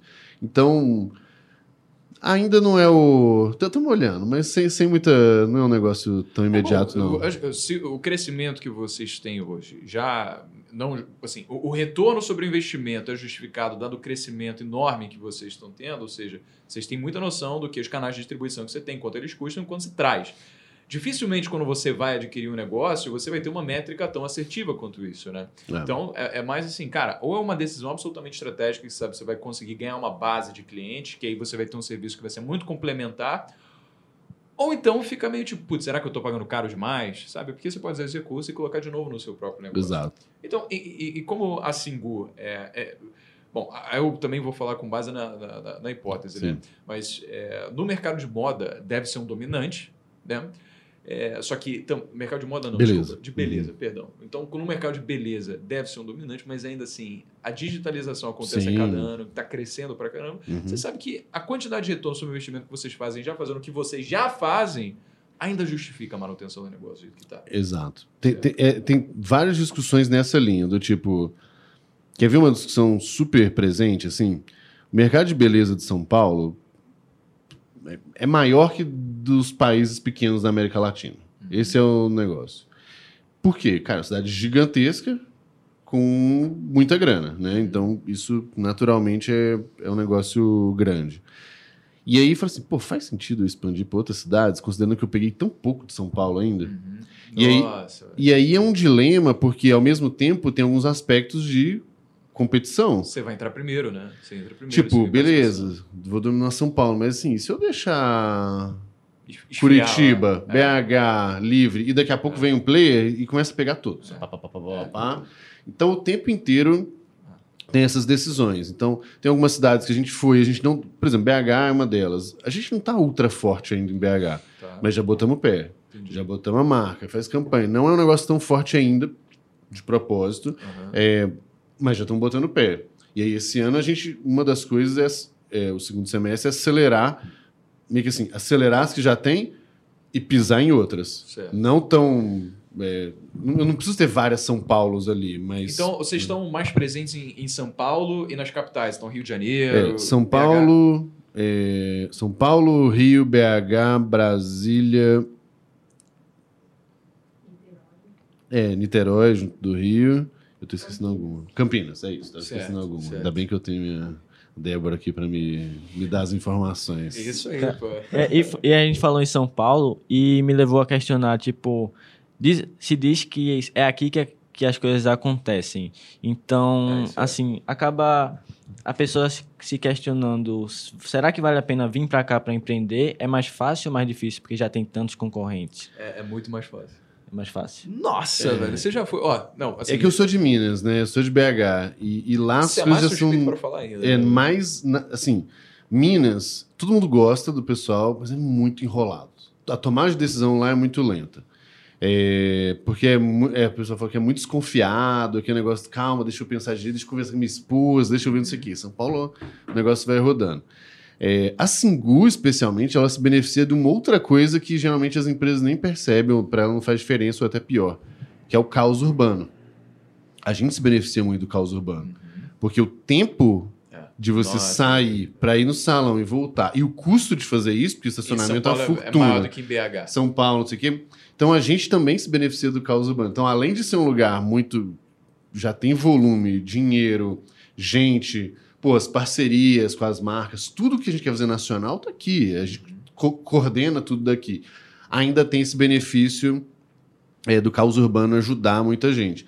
Esse é um dos motivos que a gente não dificilmente vai para cidade do interior. Ou vai quando é tipo Campinas, que é uma capital praticamente, né? Porque cidade pequena, além do ticket ser menor, é, ainda tem o, o efeito que as pessoas não sofrem tanto do, É, pro problema que a gente E- resolve. E é no muito, lou- é muito louco aqui porque em um prédio corporativo só você consegue encontrar a XP, a Uber e, É, e várias outras empresas. E aí, em alguns quarteirões você acha todas. Pô, ali você anda na Faria Lima, você tem- é, é a rua que domina o Brasil.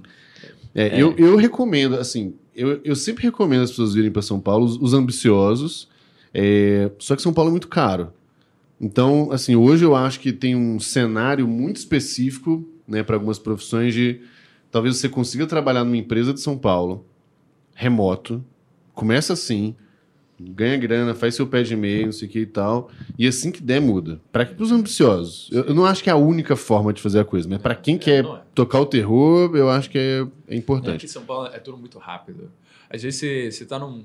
Você foi, isso acontece todo final de semana. Assim, você é convidado para participar de um jantar. É isso E aí você vai num jantar com uma pessoa que te convidou e você conhece um monte de gente foda ali no Uhum. meio também. E às vezes você faz, troca contato, você faz negócio, você grava um podcast, às vezes você cria uma relação, você se torna amigo. Justamente porque você estava inserido naquele ecossistema que é próspero para a criação de negócios. Aqui as pessoas gostam de falar disso. Pô, Exatamente. é, eu, eu- é, assim, eu, vou, eu tinha viesar um pouco, tá? Mas eu imagino que dos 80% do tempo que você faz aqui que você acha que não é bacana, a gente esteja vivendo agora um dos 20% que é legal. Porque conversar é maneiro pra caramba, É falar pra de caramba. negócio é bom. Então, quando a gente assume que as pessoas aqui gostam de falar sobre isso, você já vê uma diferença clara em relação a outros lugares que talvez intuitivamente a gente não saiba que não sejam assim, como por exemplo o Rio.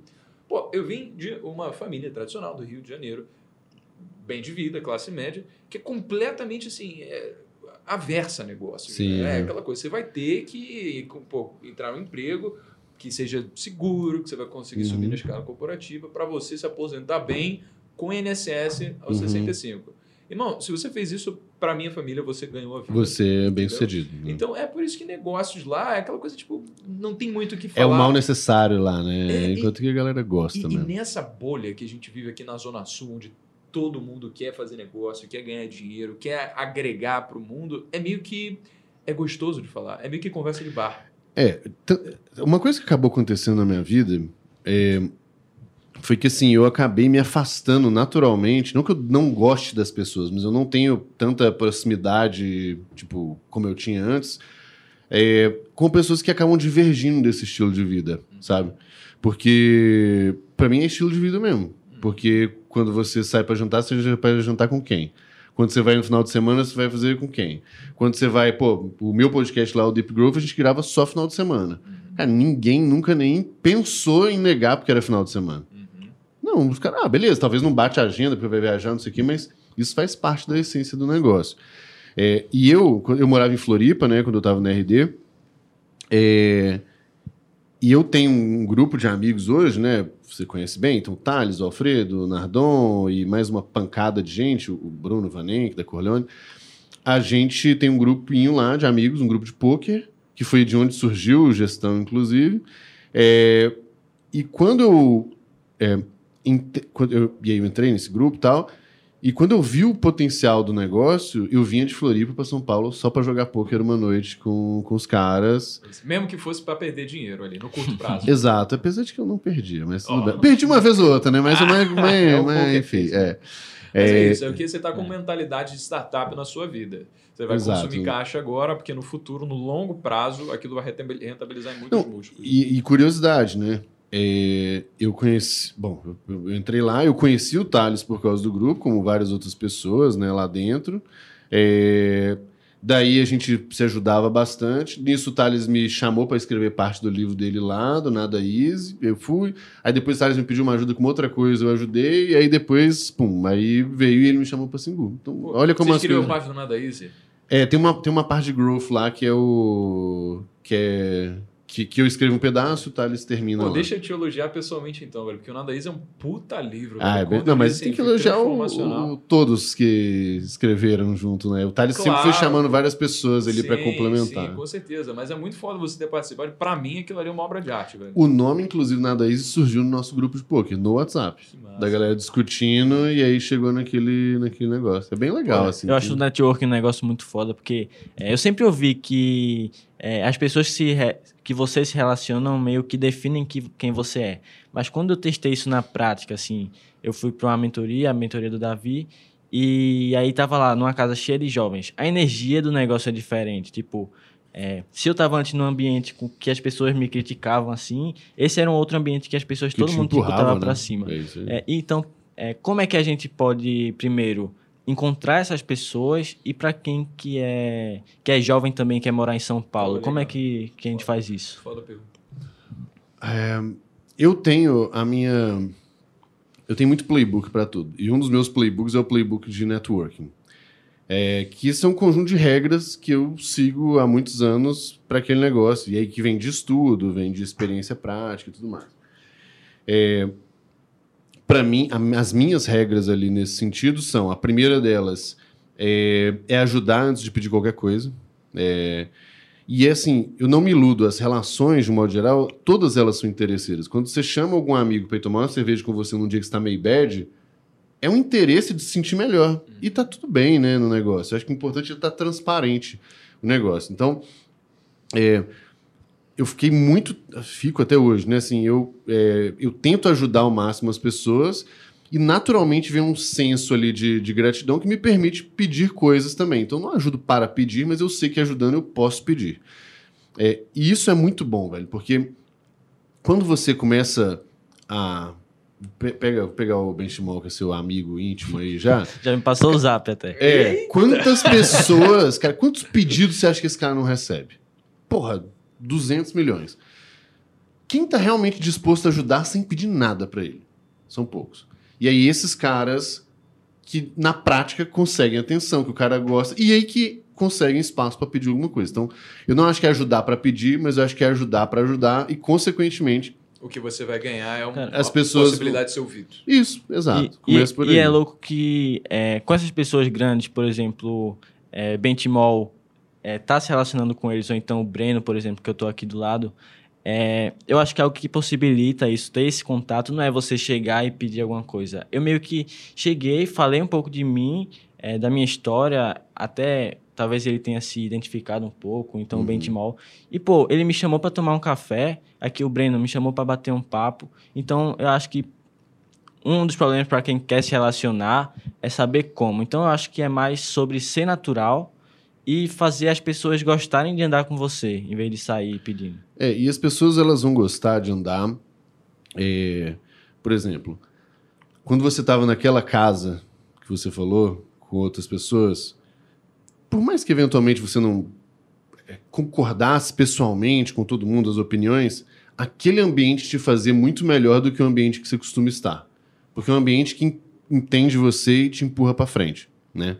Então essa é um pouco da, da filosofia. Então, é, e quando você passa a ajudar as pessoas também, elas vão querer estar com você, porque você está ajudando as pessoas. Simples assim, né? O segundo ponto para mim dessa história do networking é é o que eu chamo da mulher do jogador de futebol. O que eu quero dizer? O jogador de futebol, quando ele. A mulher que tá com ele desde quando ele era pobre, fudido, pegava ônibus pro, pro treino, tá casada com ele desde essa época até hoje, você tende a acreditar muito mais que o amor é verdadeiro do que o amor da Nájila pelo Neymar. Concorda? Eu não quero criar inimizade contra o Neymar, Neymar. Se você quiser chamar para um show, é pior. É Nájila, a gente sai de casal. É, é isso aí. O que, que eu quero dizer com isso? Hoje, vários e vários e vários dos meus amigos muito próximos, que, é, né, amigo mesmo, nem que tem, tem o contexto profissional por trás, mas são meus amigos, são que são pessoas muito fodas hoje, estão em posições bizarras, estão, são vários do que as pessoas estão tentando chegar neles. Só que eu conheci, eu ajudei, eu me relacionei quando ele não era nada demais. Inclusive, nem eu era nada demais. Então, se você está no ambiente certo, né, nessa, nessa lógica, as pessoas estão mais alinhadas com você, e você ajuda essas pessoas que estavam na casa, quando elas não são ninguém, quando elas não são relevantes e tem gente ali, cara, pode passar 15 anos, esse cara pode ser o, o novo benchmark e ele vai entender que você não é a Nájila, você é a mulher que casou com ele quando ele era pobre fudido. E tem uma coisa não estou falando isso da minha cabeça. A Y Combinator, né, uma das maiores aceleradoras do, do mundo, fica no Vale, ela fala que uma das coisas mais poderosas dela é o efeito comunidade e give back da comunidade. O que quer dizer com isso? A Y Combinator, ela geralmente aporta ali, acho que 200, 300 mil dólares. É, o Airbnb passou por lá. E vários outros. Stripe e vários outros. É, essas empresas, esses empreendedores, o Airbnb, o Stripe e tal, eles devem, eles sentem um dever né, de, de gratidão e tudo mais, muito mais com a Y Combinator, que botou 300 mil dólares, do que com o fundo que botou 100 milhões de dólares depois. Por quê? Porque foi quem ajudou quando eles mais precisavam. Tipo, investir quando a empresa já tá hypadaça não é tão difícil assim. Agora, tomar o risco com você e te apoiar quando você tá no momento mais crítico é o, é o mais difícil. E aí é um puta ciclo virtuoso. Por quê? Quando você entra na Y Combinator, todos você vai conversar com os outros empreendedores antigos. Então não é só grana que vai entrar. E aí você, pensa lá, vão, vão ter 10 pessoas lá, três vão porrar. Desses três, é um puta senso de gratidão com quem? Com o Y Combinator. Não, com, não que ele não tenha senso nenhum com o outro, né, de gratidão. Então, essa lógica de você ajudar as pessoas é importante, mas ajudar quando elas mais precisam e não porque elas são alguma coisa, você quer alguma coisa, aí é que é muito poderoso. Então, vários dos meus amigos hoje é, assim, estão super bem. É, e é uma relação de, pô, 10 anos, 5 anos, 8 anos. E os caras não eram nada demais, né? Para mim, essas são as duas coisas, as duas principais. Ajudar e ajudar principalmente quem.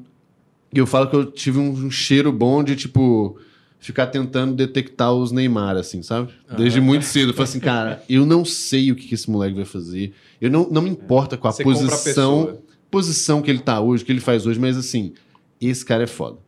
É, é, é só uma questão de tempo para ele explodir.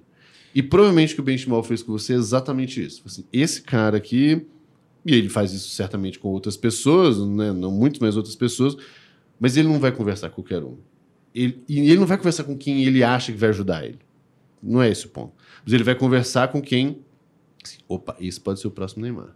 Esse pode ser o próximo Neymar. Esse pode ser o próximo Neymar. Esse pode ser o próximo Neymar. Mesmo que ele não acerte todos, pô, as pessoas com um senso de gratidão, as pessoas gostam dele, são pessoas do bem, que estão alinhadas com a cultura dele. Então, cara, eu acho isso muito, muito poderoso. Só que é um jogo de muito longo prazo. É, o- a, a Taylor Swift tem uma estratégia que, assim, a gente pode chamar de estratégia ou pode chamar de simplesmente bom grado, mas é, ela costuma dar shows para pessoas que chegam, pô, o Taylor Swift, tá ligado a mensagem no DM, você quer Hum, tocar no meu aniversário? E tem algumas pessoas aleatórias né, que, e ela de fato vai, Uhum. que são pessoas comuns, sabe? E ela vai dar show. Só que quando você vê, é uma, essa é uma estratégia que gera ROI negativo na ponta, né, logo de cara, Sim. porque, obviamente, ela não está ganhando isso, ela está gastando o dinheiro dela, Uhum. do tempo, que é extremamente valioso. Só que o que isso cria é um awareness de essa pessoa que teve o aniversário da sua vida transformada por essa atitude tão nobre que a Taylor Swift fez, Uhum. que ela começa a falar para várias pessoas.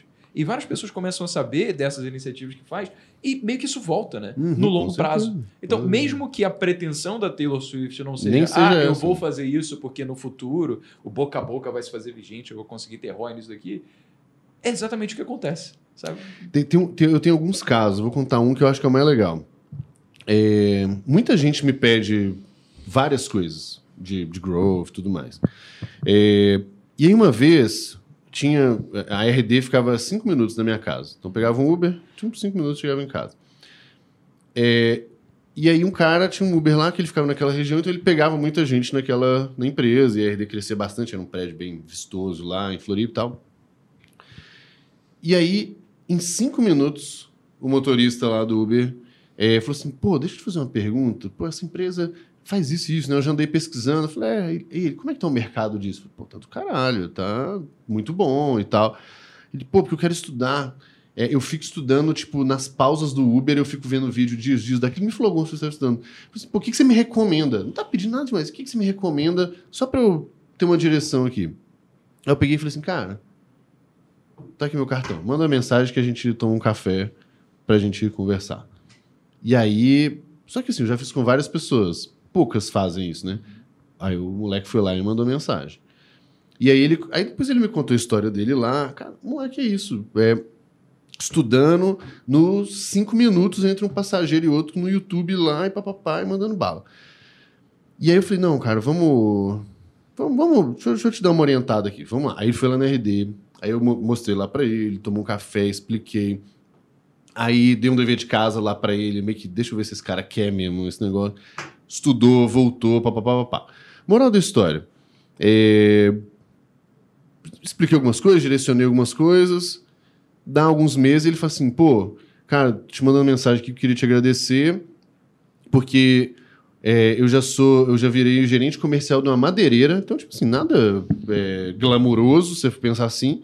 Eu falei, cara, mudei minha vida, não sou mais motorista de Uber, comecei a estudar esse digital, cheguei lá na madeireira já trazendo um tanto de coisa diferente, me contrataram, pô, mudei de vida, é, e, pô, preciso te retribuir, não sei o que. Eu falei, ah, cara, sei lá, ajuda outra pessoa, me dá uma cerveja. Então eu falei assim, é, mas eu não tomo cerveja vagabunda, não. Então você... Moral da história, nunca mais vi o cara na minha vida.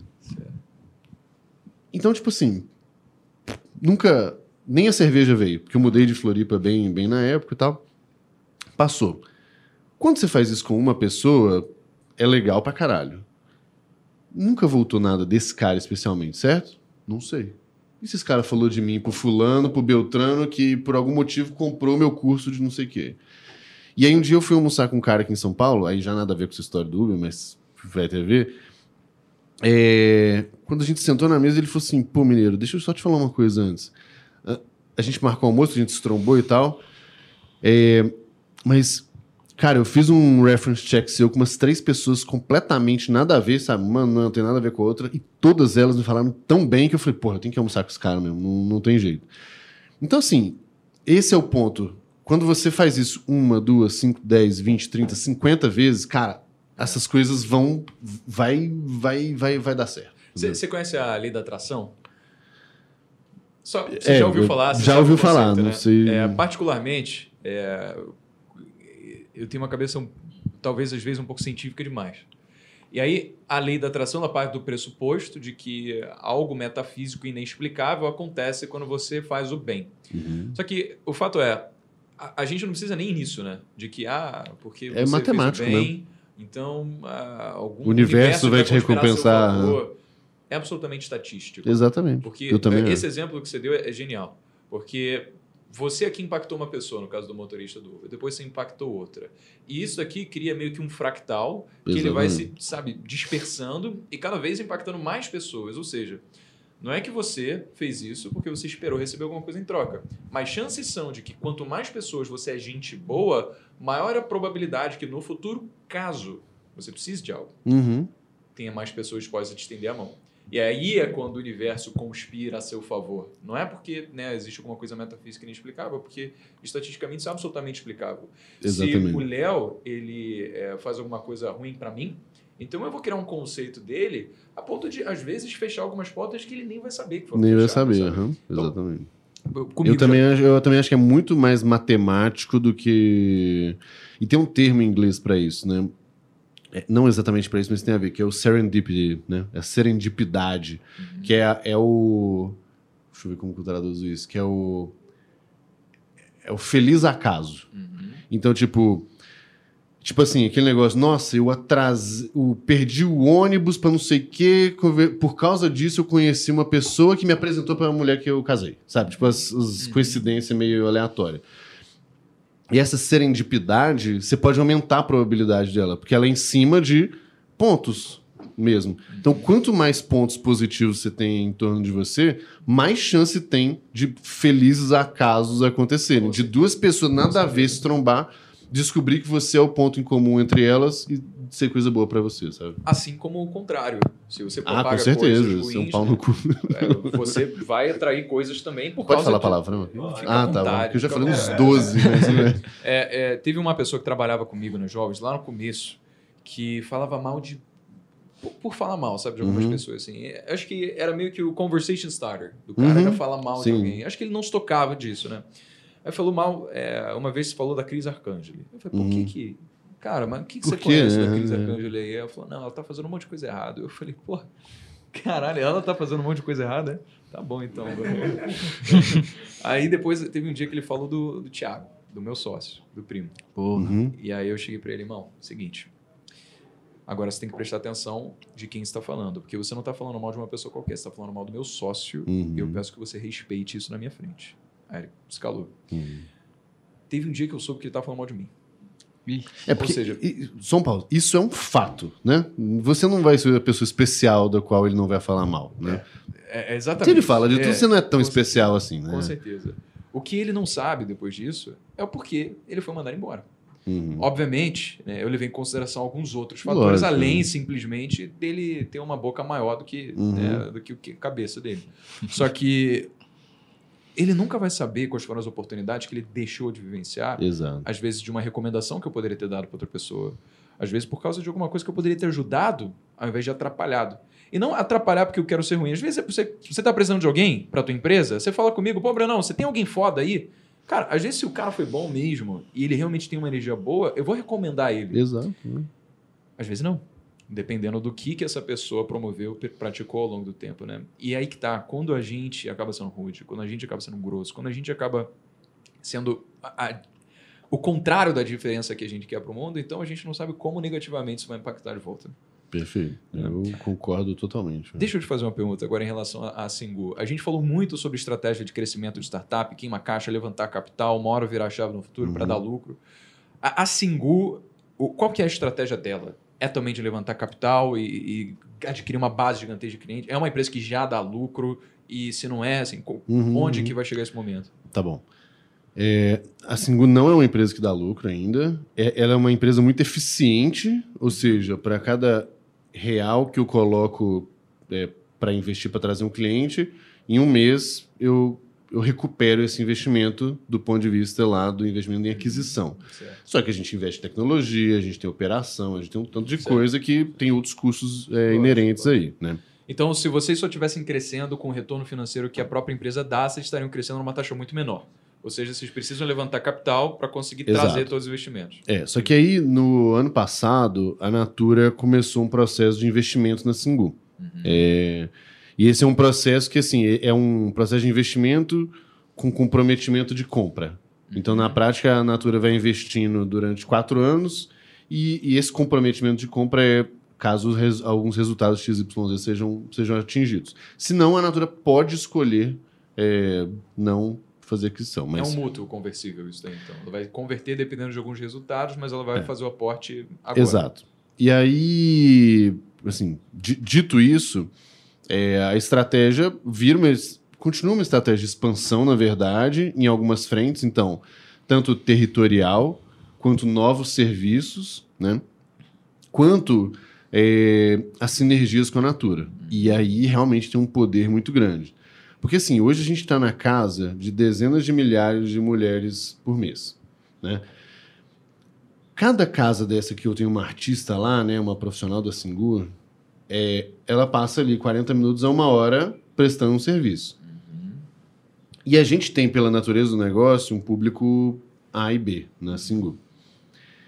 Quando eu tenho isso e eu tenho um- uma quantidade de dados muito boa e bem estruturada, tipo, é, a minha cliente de tantos anos mora nos jardins e papapá, e consome isso, isso e isso, né? Pensa o poder que a Natura passa a ter de distribuição é, ponta a ponta. E o modelo da Natura, né, muitos anos, é o de venda direta, né, de ter as consultoras Natura. Então tem muitas oportunidades aí no meio. Uma delas que a gente já está em piloto e funcionando bem é da venda de produtos pelas artistas da Singu. Então o que ela faz? Ela se torna uma consultora Natura também. E aí ela vai lá, por exemplo, vai fazer uma massagem ou, sei lá, fazer a unha de alguém. É, nisso, ela vai lá e fala: olha, eu também vendo produto. Natura, tem aqui, tem uma amostra aqui, não sei o quê. E se a, se a cliente compra, a comissão vai para minha profissional. Então, assim, a Natura Singu tem uma, uma missão por trás de muito impacto na vida dessas mulheres através de renda, né, principalmente, e renda através do trabalho. É, e o que a gente faz é dando duas fontes de renda para uma pessoa no mesmo atendimento. Então esse é um negócio assim muito poderoso. Ah, tem, tem profissional minha que faz uma venda, uma vendinha de 400 reais, outra de 600 reais. Então ela vai ganhando uma comissão em cima disso, que é a comissão da, da- de uma consultora, mas ela ganha tanto a comissão quanto o valor da prestação do serviço dela. Então grande parte da lógica desse do acordo, né, da Singu e da Natura, é sobre canal de distribuição. Porque a, a, a, a Natura sempre quis entrar em serviço, porque é um mercado gigantesco, e a Singu sempre quis entrar em produto, porque é um mercado gigantesco e de margem muito alta, né? Produto de beleza tem uma margem muito alta, é impressionante. Então, quando você junta as duas coisas, pô, é maravilhoso, e a gente começa a fazer com que essas meninas comecem a ganhar mais dinheiro também. Então é meio que um negócio que é um negócio ultracapitalista, não tem nada de. não é uma ONG, é ultracapitalista, mas, Mas que beneficia isso que beneficia, é um efeito colateral muito bom e que isso é extremamente sinérgico a Natura. Então, a nossa lógica é crescer, então ter estar em mais lugares, ter mais serviços, porque isso significa mais uso também. Então vamos supor, ninguém faz a unha, nenhuma mulher faz a unha três vezes por semana, talvez uma ou outra faça. Então, tipo assim, meu negócio estaria limitado se fosse só unha. Agora ela pode fazer unha numa semana, na mesma semana fazer uma massagem, na semana seguinte uma depilação, a escova de cabelo, a unha de novo. Então, quanto mais serviço eu coloco também, Maior LTV do cliente. maior LTV. Quanto mais dinheiro esse cliente gasta comigo. né? E aproveitando que a gente está falando da Singu, é, sem precisar abrir números ou comprometer nada, Ah, é, Ah, não pode? Poxa. é, tô, tô, tô salvando o trabalho da Débora. É, é evitar uma crise É assim um aí, cara Débora. considerado, É. né? É, você, a gente começou falando bastante de growth, de métricas. Você tem algum case que você consiga compartilhar para a gente, para o público também entender o quanto isso impactou dentro da Singu é, e, e, como isso está alavancando o crescimento dela? Ó, essa pergunta do Léo, ele já sabe que tem. E ele ah. já sabe, então tá bom, Léo. Nossa, tenho! Só um detalhe é que eu achei genial, esse, que se for esse que você vai é, compartilhar, é, esse, é, é, incrível. É, assim, na verdade, o que aconteceu? Quando eu entrei na Singu, eu venho de um contexto, assim, é, B2B, né? De uma empresa que vende para outras empresas, que é um software web, é, que é um modelo SaaS, né? Aquele modelo de recorrência e tal. E eu saio e vou para um modelo que agora é mobile, né, no celular, é, que é um modelo de marketplace, que é muito diferente do que eu tinha antes. É, então, assim, muito diferente né, a essência do negócio e principalmente que vende para mulher. 98% do meu público hoje é feminino, dos dois lados do marketplace, né, tanto as profissionais quanto é, minha cliente final. E aí eu já cheguei lá e fui tentando fazer várias coisas nada deu certo. E falei, não, calma, deixa eu deixa eu fazer o um negócio. E essa eu falo que é a única coisa real que fazer engenharia me trouxe, que é um, uma, uma facilidade mesmo de navegar pelo, pelos dados ali. E aí eu comecei a fazer as análises para descobrir assim, eu falei, pô, sabe aquele clichê do negócio? Você tem que conhecer seu cliente? É um mau clichê, mas ele não é um mau clichê à toa. É porque de fato você tem que conhecer o seu cliente para você entender o que, que faz sentido, né? Entregar para ele.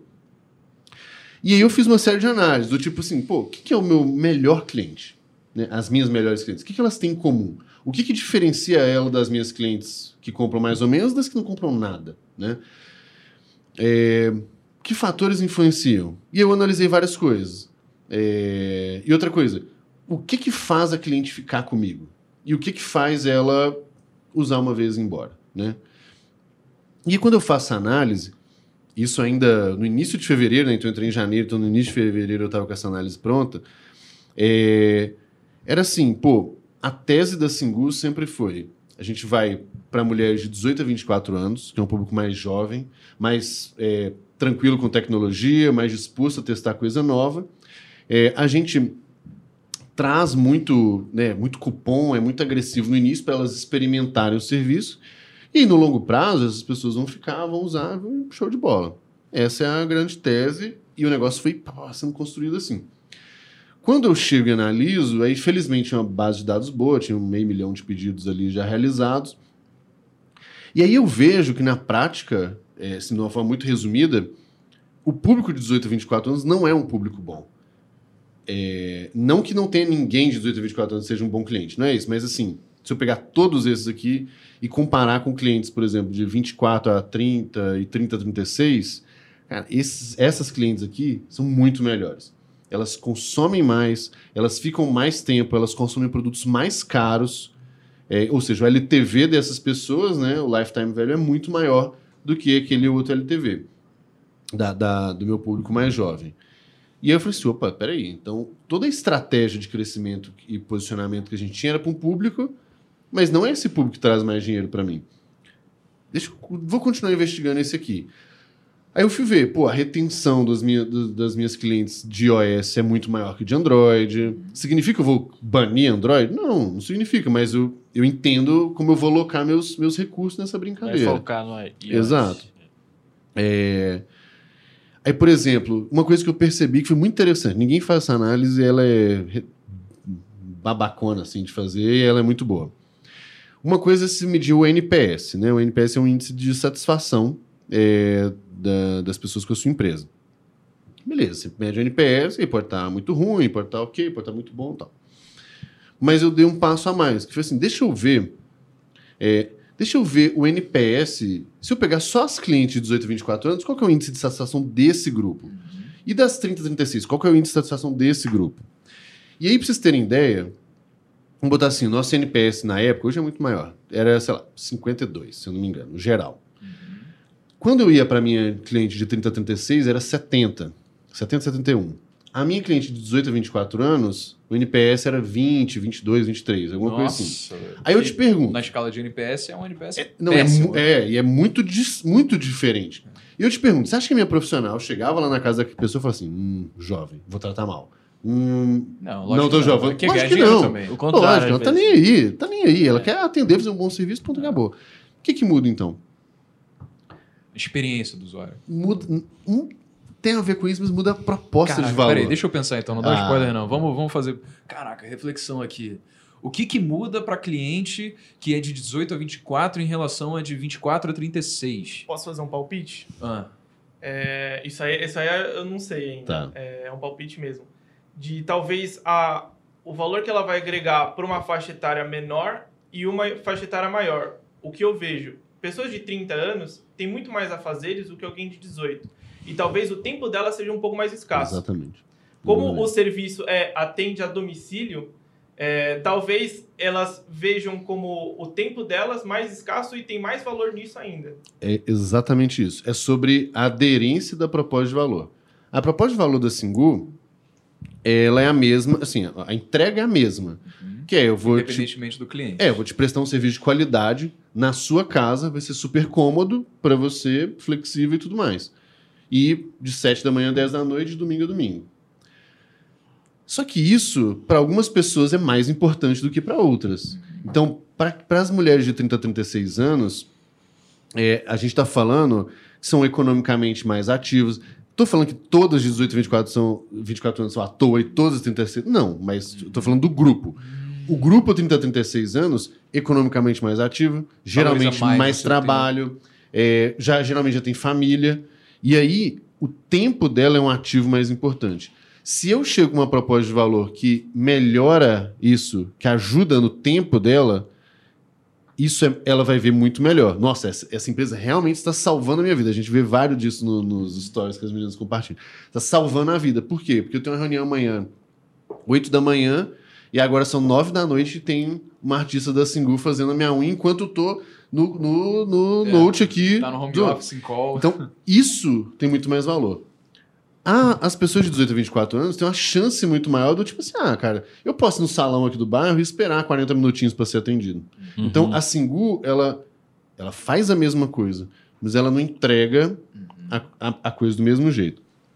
Então, quando a gente viu isso, né, voltando para a história dos números lá, quando a gente viu isso, cara, o, o, assim, o LTV das, das mulheres de 30 a 36 anos era mais que o dobro da de 18 a 24 anos. E é isso que eu falo para vocês, que eu falei lá no início. Cortar um negócio que é muito ruim e não tá funcionando é fácil.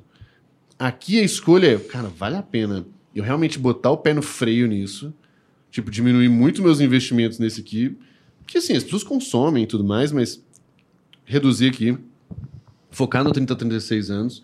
Isso significa matar canal, porque eu usava alguns canais, por exemplo, influencer, é muito mais fácil trazer 18 a 24 anos do que 30 a 36, pelo menos no nosso caso.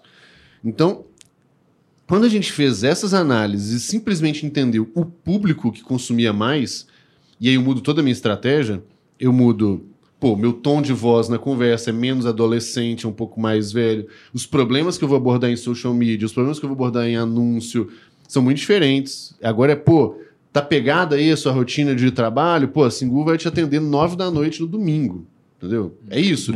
Para essa pessoa não faz a menor diferença. Para essa 36 Então hoje não é estratégia da Singu é, propagar o marketing pro público de 18 a 24. Vocês estão focando mais nesse Exato. público Não mais significa que não tenha cliente. Cara, tem, é sim. tranquilo. Mas assim, a magia do, do crescimento é exatamente sobre a alavanca. Você teve uma tese inicial, que ser os early adopters, as pessoas têm mais facilidade de usar o aplicativo, seriam mais novas, né? Vocês testaram e viram que a realidade era outra. Não, e, assim, na verdade, para dificultar a vida, essa história é verdadeira até a segunda página. Porque, de fato, a maior quantidade de usuárias e de clientes era de 18 a 24 anos.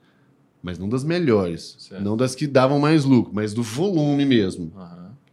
É, então, se você está olhando o indicado errado, você está show de. tô voando. Eu faço uma campanha, por exemplo, para Singu 18 a 24 anos, Singu 30 a 36. E eu vou ver qual que é o CPC, né, o custo do clique. Ou vou ver até o CPA, o custo de aquisição mesmo. 18 a 24 anos vai ser mais barato. Uhum. E aí o que, que você faz? É. Bota dinheiro aqui. Sim. Só que não é esse público que traz mais dinheiro é. no médio e longo prazo. Certo. Então, o que a gente fez? A gente entendeu isso, pra você ter noção do, do, do tamanho da transformação, é, a gente teve uma reunião de conselho em fevereiro E eu apresentei isso e eu falei assim: olha, a minha proposta aqui é a gente Cortar. virar esse negócio do avesso. Eu vou cortar isso aqui, a gente vai é, andar de lado de crescimento por um tempo, porque essa estratégia aqui era muito relevante pra gente. Ah, tem um dado a mais que o, o sei que o Léo gosta. Eu analisei as clientes que entravam, faziam o primeiro pedido com cupom de desconto versus as que faziam o primeiro pedido sem cupom de desconto. Tá bom. E eu vi assim, de- ao longo da vida dessas pessoas, quanto elas retêm, né? Quanto elas continuam usando o Singu. Depois de quatro meses, a retenção de quem entrou sem cupom era 830% maior. Nossa. é. Então, o perfil do público que entrou com o cupom de desconto é muito de oportunismo, né? De só querer aproveitar o dinheiro de graça e depois embora. Exatamente. Pegar e vazar. E aí, esse é essa é a desgraça do negócio. Se você analisa as métricas erradas, o negócio tá voando. Porque você vai trazer pedido pra cacete, porque é um público early adopter? É um fato, é early adopter. É um público que quando você bota um cupom de desconto vai comprar? É.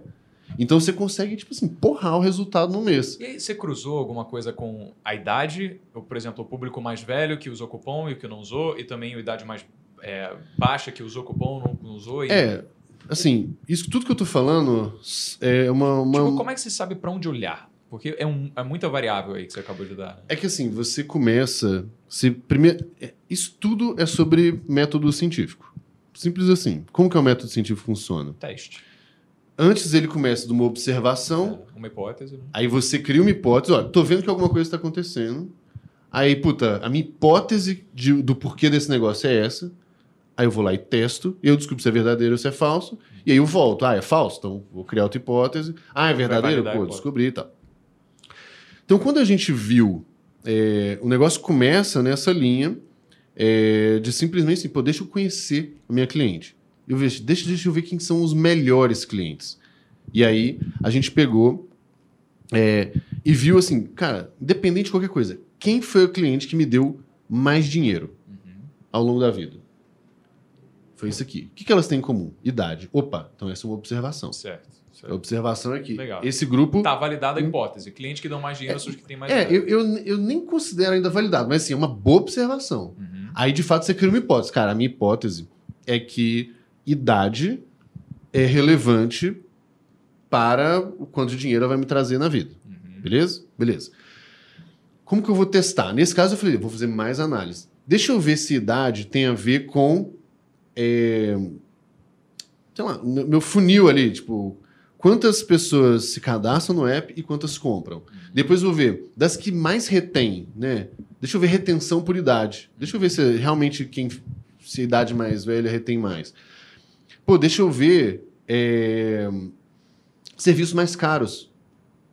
Eu não tinha uma hipótese de que pessoas mais velhas compravam serviços mais caros. Mas como a, a questão da idade estava presente, eu falei assim, deixa eu comparar esse parâmetro com todas as coisas que eu tenho. E aí, olha, olha um outro dado interessante. De todos os pedidos feitos, todos, na história da Singu até essa data, né? pelas é, mulheres de 18 a 24 anos, pelas clientes de 18 a 24 anos, 54% de todos os pedidos feitos tinham cupom de desconto. Das de 30 a 36, era Menor. 26%. Era metade. Menos da metade. E aí, vocês lembram a história do cupom que eu falei? Tu tá vendo como tudo começa a ficar amarrado agora? Sim, sim. Então, qual que é o ponto? É, eu vi que tinha uma relação muito grande da idade. Depois eu falei assim, aí sim, essa foi uma outra coisa. Eu falei assim, pô, os melhores usam menos cupom. Falei, outra observação. Então deixa eu ver se cupom tem interferência aqui. Aí eu vi esse negócio da retenção. Inclusive foi muito engraçado, que eu peguei e falei pro Thales assim, ô Thales, cara, descobri um negócio aqui bizarro. Cupom é uma merda. Aí ele falou assim, é, mas não tem novidade, eu sempre soube, mas é um mal necessário. Eu falei, você não tá ligado qual merda é. Aí eu falei, nossa, é muito merda. Quando a gente pegou isso tudo, Você decidiu desplugar cupom isso, impactou, a gente empacotou isso e foi pro conselho, porque era uma decisão muito dura de tomar. É, porque você cresce menos rápido em relação Exato. trazer novos clientes. Aí era assim, a conversa com o conselho foi, olha só, a gente descobriu umas coisas aqui que por um lado é uma merda, porque a gente teve que fazer meio milhão de pedidos para descobrir isso aqui. Mas por outro é muito bom, porque com meio milhão de pedidos, o seu grau de certeza é muito alto. Sem dúvida, Né? Você tem muito dado, né? Então, quando a gente vai e fala assim, ó, a situação é essa. É, a gente focava nessa idade trazendo com cupom. Isso é uma merda. A gente tem que focar nessa idade. Não que a gente não possa usar cupom, mas vamos evitar. cupom. E outra coisa que eu vi, quando a, quando a minha cliente chegava no terceiro uso né, dela, ela de muito vez. mais. Certo. Porque, de fato, aquela história da proposta de valor, o cara fala, ah, nem fudendo, vou sair de casa mais. É, tipo o iFood ou qualquer coisa. Você pediu uma vez, tá de boa. Segunda vez, tá de boa. Ah, chega num ponto e fala, ah, nem fudendo, vou sair de casa. E em moral da história... É que meu microfone foi roubado. Tá, fala aí, fala Tá, aí. eu queria falar do iFood, que tu acabou de falar, que eles têm o clube do iFood. Eu acho que é muito. Tipo assim, você pagar 10 reais pra ter 10 cupons de 10 reais. Isso. E aí você tem um prazo pra usar. E eu, eu tava pensando nisso, que empreendedor, assim, olha o negócio por trás em tudo, né? É, eles, eu acho que eles fizeram isso justamente pra ter. Pro cliente criar um hábito, assim. Total, é criado. E, e é verdade, porque E eu você tá comprei- comprando o é, hábito. eu, com- eu comprei esse clube do iFood e aí, sei lá, eu usei, eu tinha que usar os cupons e aí eu criei o hábito, deixei a concorrente. E certamente você deixa um outro cupom expira. É. Eles têm toda uma matemática em cima de vacância mesmo, sabe? E, Porque Inclusive, inclusive aproveitando para falar de hábito e experiência, é, o quão isso é importante, as pessoas vendem a experiência, assim, além do produto. É, ontem eu fui na Gucci para se sentir rico. Você comprou? Se você não comprou, você não se sente rico, não. Não, assim, também pra ver algumas estratégias que eles usam. Aham. Tipo, ó, super bem tratado. Olá, Gabriel. Eles servem até água, né? É, ofe- oferece água, vem aqui olhar nosso produto catalogado. E aí eles vão sempre, antes de vender, antes de mostrar o valor, o preço, que claramente é muito alto, eles vão construir o valor. eles vão construir o valor. Pô, esse sapato é de, de algodão Sim. fino, retirado das ovelhas da Jamaica. Exatamente. E aí eles constroem o valor e eu percebo que toda vez que tem uma objeção, tipo, ah, eu vou, eu vou, digamos, eu vou falar, ah, eu vou procurar, ah, não sei o quê. As objeções na minha cabeça, o que são? Aquela vozinha que não quer comprar. Eles sempre tentem, tentam interromper, sabe? Tipo, acabar com isso. Digamos, ah, eu vou ali procurar. Ah, ah, mas a mulher fala, ignora e fala. Ela tem o- todos os contornos de objeção de, de venda ali. Né? Aí ela fala, ah, mas eu tenho nessa bolsa aqui, menorzinha também, olha. Tipo, ela é um jogo. A venda não é assim pro cliente, o que eu percebo, é pra mente do cliente. É, e ela já sabe exatamente o que, que tem de objeção no meio do caminho, né? E aí elas são. O pessoal é treinado pra isso, ó. Quando falar que vai não sei o que, você já segura por aqui, segura É, por aqui. E, e uma assim. coisa legal também é que eu ia sair da loja, aí ela falou: Ah, mas você quer se cadastrar para participar da Sim, comunidade? ainda vira um lead Gucci?" lá deles. né? Comunidade. Por quê? Por que ela fala da comunidade? Porque as pessoas, quando estão na comunidade, elas se sentem inseridas. Aí, pô, Sim, o cara quer participar da comunidade. Às vezes está lá inserido no meio, que todo mundo compra Gucci, todo mundo ah, só fala de Gucci. Aí ele vai lá, o cliente que está indo embora participa da comunidade e volta. Então, é cada estratégia é bem legal. É isso. E essa É. coisa. A Rafa Calma, é, deixa ela perguntar, vai. Não, tem, Tem meia hora aqui, vai lá, vai lá. Não, é que tem, tem alguns pontos que eu queria citar, que você falou principalmente da questão do cliente, né? Uhum. Assim, eu tenho 18 anos, então eu sei como a minha faixa etária se comporta com relação a isso.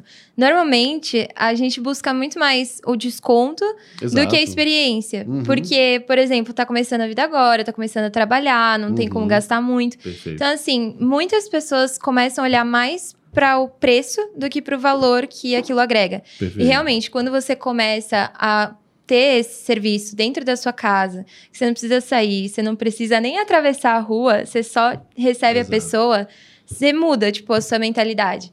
Então, você começa a ter essa comodidade maior e enxergar mais a experiência, o valor que agrega. Por isso que, assim, acho que quanto maior a idade da pessoa, mais ela percebe isso. Porque menos tempo ela tem. isso, né? Exatamente, e menos disposição ela tem também. Né? Porque a gente, poxa, Sim. você falar, ah, você tem que andar 20 minutos até o metrô, a gente vai. Só que Exatamente. Você pega, minha mãe, ela não gosta de andar 20 minutos até o metrô, ela prefere pegar um Uber. Então é, Exatamente. muda muito, né? Ô, Rafa, sabe qual que é o ponto interessante que a gente viu?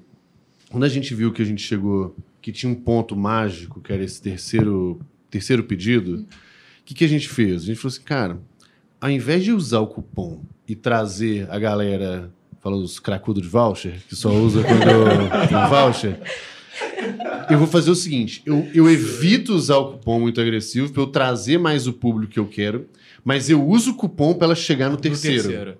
Então, por quê? Porque você não vai eliminar completamente. Exato, porque aí é, é muito sobre você dar o incentivo na hora certa. Então, toda vez que eu tô falando sobre o tema, todo mundo fala assim: não, mas você odeia cupom. Eu falo, cara, não é que eu odeio cupom. É que eu acho que é um uso indiscriminado do negócio é um tiro no pé bizarro. Você só vai trazer as pessoas que querem aquela, aquele negócio é, daquele jeito. É. Agora, quando você fala assim, ó, beleza, eu entendo que esse produto tem essa capacidade, de, pela comodidade, de gerar esse efeito. Legal. Então, se eu atraio o público certo, que eu sei que tem uma probabilidade de continuar comigo, e eu dou um incentivo certo, aí é fodido. Uhum. E pra vocês terem noção, o que, que aconteceu como resultado? A gente mudou várias dessas, dessas coisas. É, foi muito brusca a mudança, a gente cortou tipo 90% dos cupons no, do dia para noite. Inclusive, tinha várias clientes daquela época que me odeiam sem saber que sou eu, porque acabou a farra do boi que, que existia. É, mas assim, o cliente da Singu demorava 10 meses para se pagar. Então ela entrava e aí, tipo, né, precisava consumir algumas vezes e demorava 10 meses.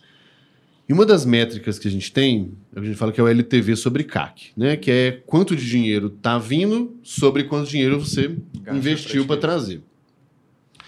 E a gente mede o LTV sobre CAC nos 30 primeiros dias de vida. A gente mede tudo, mas assim, os 30 primeiros dias de vida são muito determinantes para a gente, né?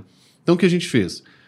Esse número era assim, meio que assim, ó, eu investia, vamos supor, 10 reais, em 30 dias a, pe eh, a pessoa recuperava 4 reais, 40% do investimento dela, e demorava mais 9 meses, porque as pessoas vão usando menos tal. Para os outros 60%. Para os outros 60%. Os outros, é, 60%. O que aconteceu quando a gente faz essa transformação? A transformação é, eu paro de trazer cliente que não quer consumir, foco no que quer consumir, que usa menos voucher, porque o voucher de, aumenta esse tempo, né? Quanto mais desconto ela tem, mais, mais demora para se pagar. E aí, resumindo, em alguns meses de trabalho, a gente reduz de 10 meses para 16 dias. Então, demorava 10 meses para se pagar. Por causa do cupom. Por causa de tudo. Por causa de. Porque, assim, quando eu trazia o cliente errado, ela consumia. Eu precisava gastar, ela consumia menos vezes. Uhum. Quando consumia, consumia cupom. E quando consumia com cupom, consumia com produto barato. Certo. Quando eu mudei, eu passei a trazer clientes que usavam menos cupom, já usavam mais vezes por aquela história que eu já falei da proposta de valor e tudo mais. Compravam serviços mais caros. Compravam serviços mais caros e usavam menos cupons. Então o valor, né, a, a conta fechava para aquela pessoa muito mais rápido. Certo. Então a gente reduziu de 10 meses para 16 dias. E esse é o poder de você focar na alavanca. A alavanca foi certo, certo. vender para o cliente certo. certo e aplicar um método científico para os negócios. Isso, fazer um negócio bem feitinho. Né? Eu até falo, eu falo que eu, eu tenho um método que eu criei que é o ACF. O método ACF que é o método mais eficiente de crescimento hoje, que é o arroz com feijão. Então, ah. fazer o arroz com feijão bem feitinho, cara, vir para quem, quem consome mais, quem gosta mais do meu produto, quem está mais satisfeito, foco nesses canais que traz essa pessoa, evito os outros, eu posso cortar ou diminuir e tal, mas eu reequilibro bem essas minhas despesas, meus investimentos e a partir disso, a mágica acontece. E, né? e para encerrar, cara, assim, para fazer essa compilação de dados, porque é, é, é, é, lógico que é muito importante. Depois dessa aula, você viu? Qualquer pessoa vai ver, velho, eu preciso Exato. conseguir registrar os meus dados. Mas o ato de registrar, o que, que você faz com isso? Você usa alguma plataforma? Você manda por e-mail para você fazer pesquisa? Você tem no seu próprio aplicativo uma parte de analytics? Quais o Sim. que de fato é um BI que você faz? O que, que é que você usa para conseguir analisar tudo Beleza. isso? Beleza. Acho que tem vários, vários pontos. Eu não sei se o Léo tem alguma pergunta em cima desse negócio também, Léo. Não, agora não. Tá. é, porque, assim, tem, tem várias coisas. Primeira coisa, que esse, é, de fato, dados é, é, uma das maiores vantagens competitivas que uma empresa pode ter hoje. Porque ela traduz, na verdade, várias coisas. Traduz quem é o cliente, como ele está engajado com você, o que, que ele compra, o que ele não compra, quando ele compra, por que, que ele compra, enfim, tanta coisa. É... Então, assim, vou pegar no nosso caso da Singu. A gente desde muito cedo, quando a gente fez o software, né, o aplicativo e tudo mais, a gente já coletava esses dados e ia colocando num banco de dados. Né? Então, o Breno foi lá, e dia tal, fez o primeiro pedido dele com o cupom tal do serviço tal, beleza. Deu dois meses, ele foi e comprou de novo, deu oito meses, comprou de novo.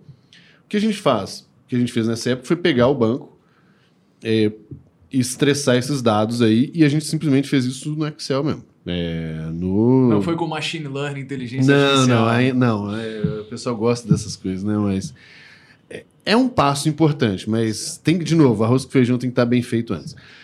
É, mas então... entrava automático no Excel, você pelo menos criou. Não, não, aí a gente exportou o banco. Não, dá trabalho, não é tão. É assim, a gente exportava o banco esse negócio. É, pô, era um Excel com meio milhão de linhas, então, nossa, fritava o computador ali mas foi o suficiente para a gente começar a entender como valia a pena aquele esforço que a gente estava fazendo. Então, assim, a primeira coisa que eu recomendo para as empresas é, cara, começa do jeito que dá. O que, que você tem hoje de dado? Ah, eu tenho um Excelzão. Ah, eu tenho um CRM que eu uso. Pô, dá para exportar? Dá, beleza, pega. Ah, tem os dados lá do Facebook, pega. Ah, tem o dado meus os financeiros aqui que o meu financeiro pegou de quanto entrou de grana, quanto saiu e, e, e discriminado. Beleza, se é isso que você tem para começar, começa por aí. Garanto que você já vai achar oportunidade. Depois, é, de fato, aí você vai investindo numa estrutura melhor. Então, hoje a gente tem BI, a gente tem mais de um, na verdade. Dependendo da informação, tá em um, dependendo tem outro. Porque tudo é um, um caos mesmo. É, mas, assim, investir nesse negócio e ter uma boa estrutura de dados é muito, muito poderoso. Assim. E porque isso permite você começar a ter um relacionamento quase que personalizado. Então, por exemplo, se eu sei que você tem, sei lá, uma, uma cliente minha, ela entra, ela é do bairro tal, ó, vamos supor, ela é do bairro dos Jardins. Ela tem 20 anos, mas ela é dos Jardins, ela usa iOS e ela fez o primeiro pedido sem voucher. Pô, eu vou ter um relacionamento X com essa pessoa. Eu, vou, eu posso mandar voucher para ela porque eu sei que a probabilidade dela continuar comigo é alta, né? É, ou um voucher mais agressivo, um menos agressivo, enfim. Eu tenho um cliente, por exemplo, alguma cliente que pô, consumia bastante e parou de consumir. Deu dois meses sem consumir. Opa, o que eu tenho que fazer? Preciso intervir reativar. e reativar essa pessoa. É, ó, tem uma pessoa que. Uma não, várias. Se cadastraram não pediram. Opa, e aí, devo dar um voucher para ela? Não, depende. É, e, e qual voucher dá? Depende. Depende dessas características. Então, quando você começa a ter esse grau de sofisticação, que ele não é um, um grau alto, tipo machine learning funcionando bem, mas ele é um pouco a, a, acima do, do arrozinho com feijão no início. Mas isso para mim já é, assim, ter, ter, essas etapas claras e sempre investir em melhorar a estrutura de dados é, putz, é fundamental. Ô, Gabriel, eu só queria dizer que aula, velho. Que massa, eu, que bom que vocês eu, curtiram. Não, tô a Rafa quer fazer mais uma pergunta. Que... Não, então vai, então fala aí, então queria fala aí. pontuar que foi muito legal que você falou sobre essa questão de dados, que a gente até teve uma capacitação aqui, que o Breno falou que é muito importante saber analisar métricas, saber analisar dados, para você realmente crescer a empresa, para você conseguir é, ter colaboração e fazer o trabalho da maneira certa. E é muito legal que eu tava vendo ontem um amigo nosso, que aqui da, da empresa, o Luca, né? E ele tava falando que quando você começa um negócio, você tem que começar investindo pouco em vários testes para ver o que dá certo. E aí sim você ir crescendo todo esse investimento e Exatamente. conseguir expandir muito mais a sua estrutura. Mas acho que tudo se baseia realmente nessa análise dos dados, das métricas, enfim. É, é, é, é muito poderoso, assim. As pessoas. É Assim, toda empresa que eu, que, eu, que, acaba, que eu acabo olhando, ajudando e tal, muitas vezes eu até pareço muito mais inteligente que eu realmente sou. Porque eu já vi tantas treta que eu já falo assim, cara, deixa eu ver tal, tal, tal, tal número. Vou dar um exemplo aqui. Já estouramos o tempo? Ou não, não. Ah, foi. Então tá bom. Por exemplo, é, e-commerce.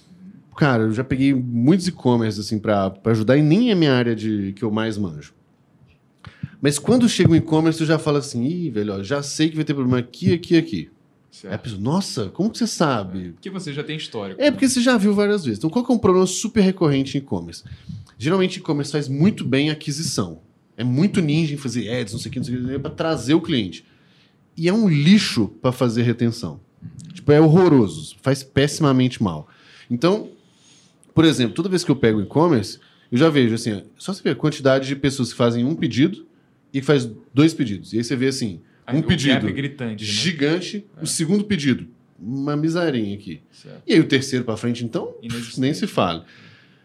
E aí quando você começa a entender, putz, quem são as pessoas que fazem dois ou mais pedidos? É, como que é meu relacionamento aqui? Como posso fazer? Pá, pá, pá. Cara, só de ajustar algumas coisinhas de, de relacionamento, de anúncio, você fazer anúncio para cliente seu já, é, enfim, campanhas específicas e tal. Só de fazer isso, você já explode o seu negócio. Porque o mais difícil você já fez. Foi convencer alguém do nada, do nada, a Entrar. confiar em você e te dar o dinheiro. O mais difícil você já fez.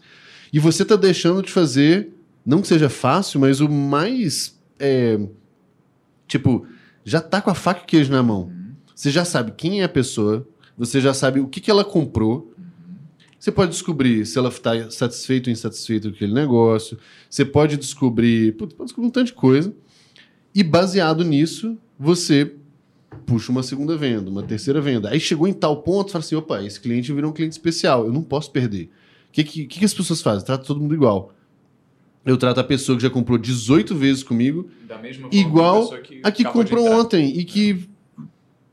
Tá nem aí pra mim. cupom. É, que entrou com cupom ainda, pra piorar. Nem Aí- entende minha birra com cupom, vai ficar só maior agora. E, e como é que trata assim diferente? Você dá prêmio pra eles? Você faz o quê? É, tem. Vou, vou tentar ser menos. Um pouco técnico, mas não tão técnico a ponto de ser chato. Tá? Vai lá, vai lá. Vai lá. Tem uma análise que ela chama análise RFM, especialmente no caso de e-commerce, tá? Que a gente tá falando aqui. Que é, resumindo, você pega seus clientes, você separa os seus clientes em alguns grupos baseado nos comportamentos dele. Então, baseado em recência da compra, ou seja, qual foi a última vez que ele fez essa compra, na frequência de compra, então quantas vezes ele comprou com você já e com quanto dinheiro ele já gastou com você. Baseado nisso, é, você separa os seus clientes em grupos e para cada grupo você tem uma ação. Então, por exemplo, o cliente que gastou muito dinheiro com você, comprou muitas vezes com você e comprou ontem, você vai ter uma ação específica com esse cara. Nem que seja, então, parabéns, obrigado, manda uma mensagem no WhatsApp, qualquer coisa. Agora, o cliente que já gastou muito dinheiro com você, comprou muito com você e está dois meses sem comprar, você concorda que você tem que fazer alguma coisa diferente? Aí você vai fazer alguma coisa diferente. Se vai ser um brinde, se vai ser um cupom agressivo, se vai ser um, um mimo que não está esperando, tanto faz. Assim, cada um vai ter a sua estratégia. Do mesmo jeito vai ter a pessoa que comprou muitas vezes um negócio de um valor baixo, você vai tratar ela de um jeito, e outras que fazem poucas compras, mas quando faz, faz aquela comprona. A moral da história é que, baseado nessas diferenças, você tem grupos de clientes diferentes e, baseado nisso, você trata cada um diferente. Então, você pode lançar, por exemplo, um produto só para um grupo. Porque você sabe que é um grupo que tende a comprar mais ou, no mínimo, te dar mais feedback daquele negócio. Pô, pra que, por que eu vou lançar um produto novo para alguém que mal me conhece o que já existe, sabe? Posso muito mais confundir a pessoa do que qualquer outra coisa. Então, é um pouco dessa, dessa é, lógica de a gente ter realmente define perfis diferentes e aí tem, tem aspectos mais técnicos que dá para entrar, mas a grosso modo é isso, baseado em a última vez que a pessoa comprou, quantas vezes ela comprou e quanto dinheiro ela gastou, você é, faz uma ação diferente. E, e como é que automatiza isso? Tem, tem como automatizar? Tem, tem como fazer tudo. O ponto é, É. vale a pena e tal. É, geralmente eu sempre recomendo as pessoas fazerem o negócio na mão. Então, tipo, um Excelzão, se você pega a base de dados e cria um modelinho no Excel mesmo, toda vez que você trouxer os dados atualizados, ele já faz isso. Tem ferramenta que já faz isso automático. É, você pode desenvolver a sua própria ferramenta para fazer isso. Mas eu sempre recomendo as pessoas começar no mais simples. Que é, cara, pega uma vez o dado só, trata isso e testa. Até porque você não sabe se aquela ação que você vai fazer vai funcionar. E a gente só automatiza o que funciona, senão você vai. É caro automatizar. E se eu automatizar um negócio que não funciona, é mais caro ainda, né?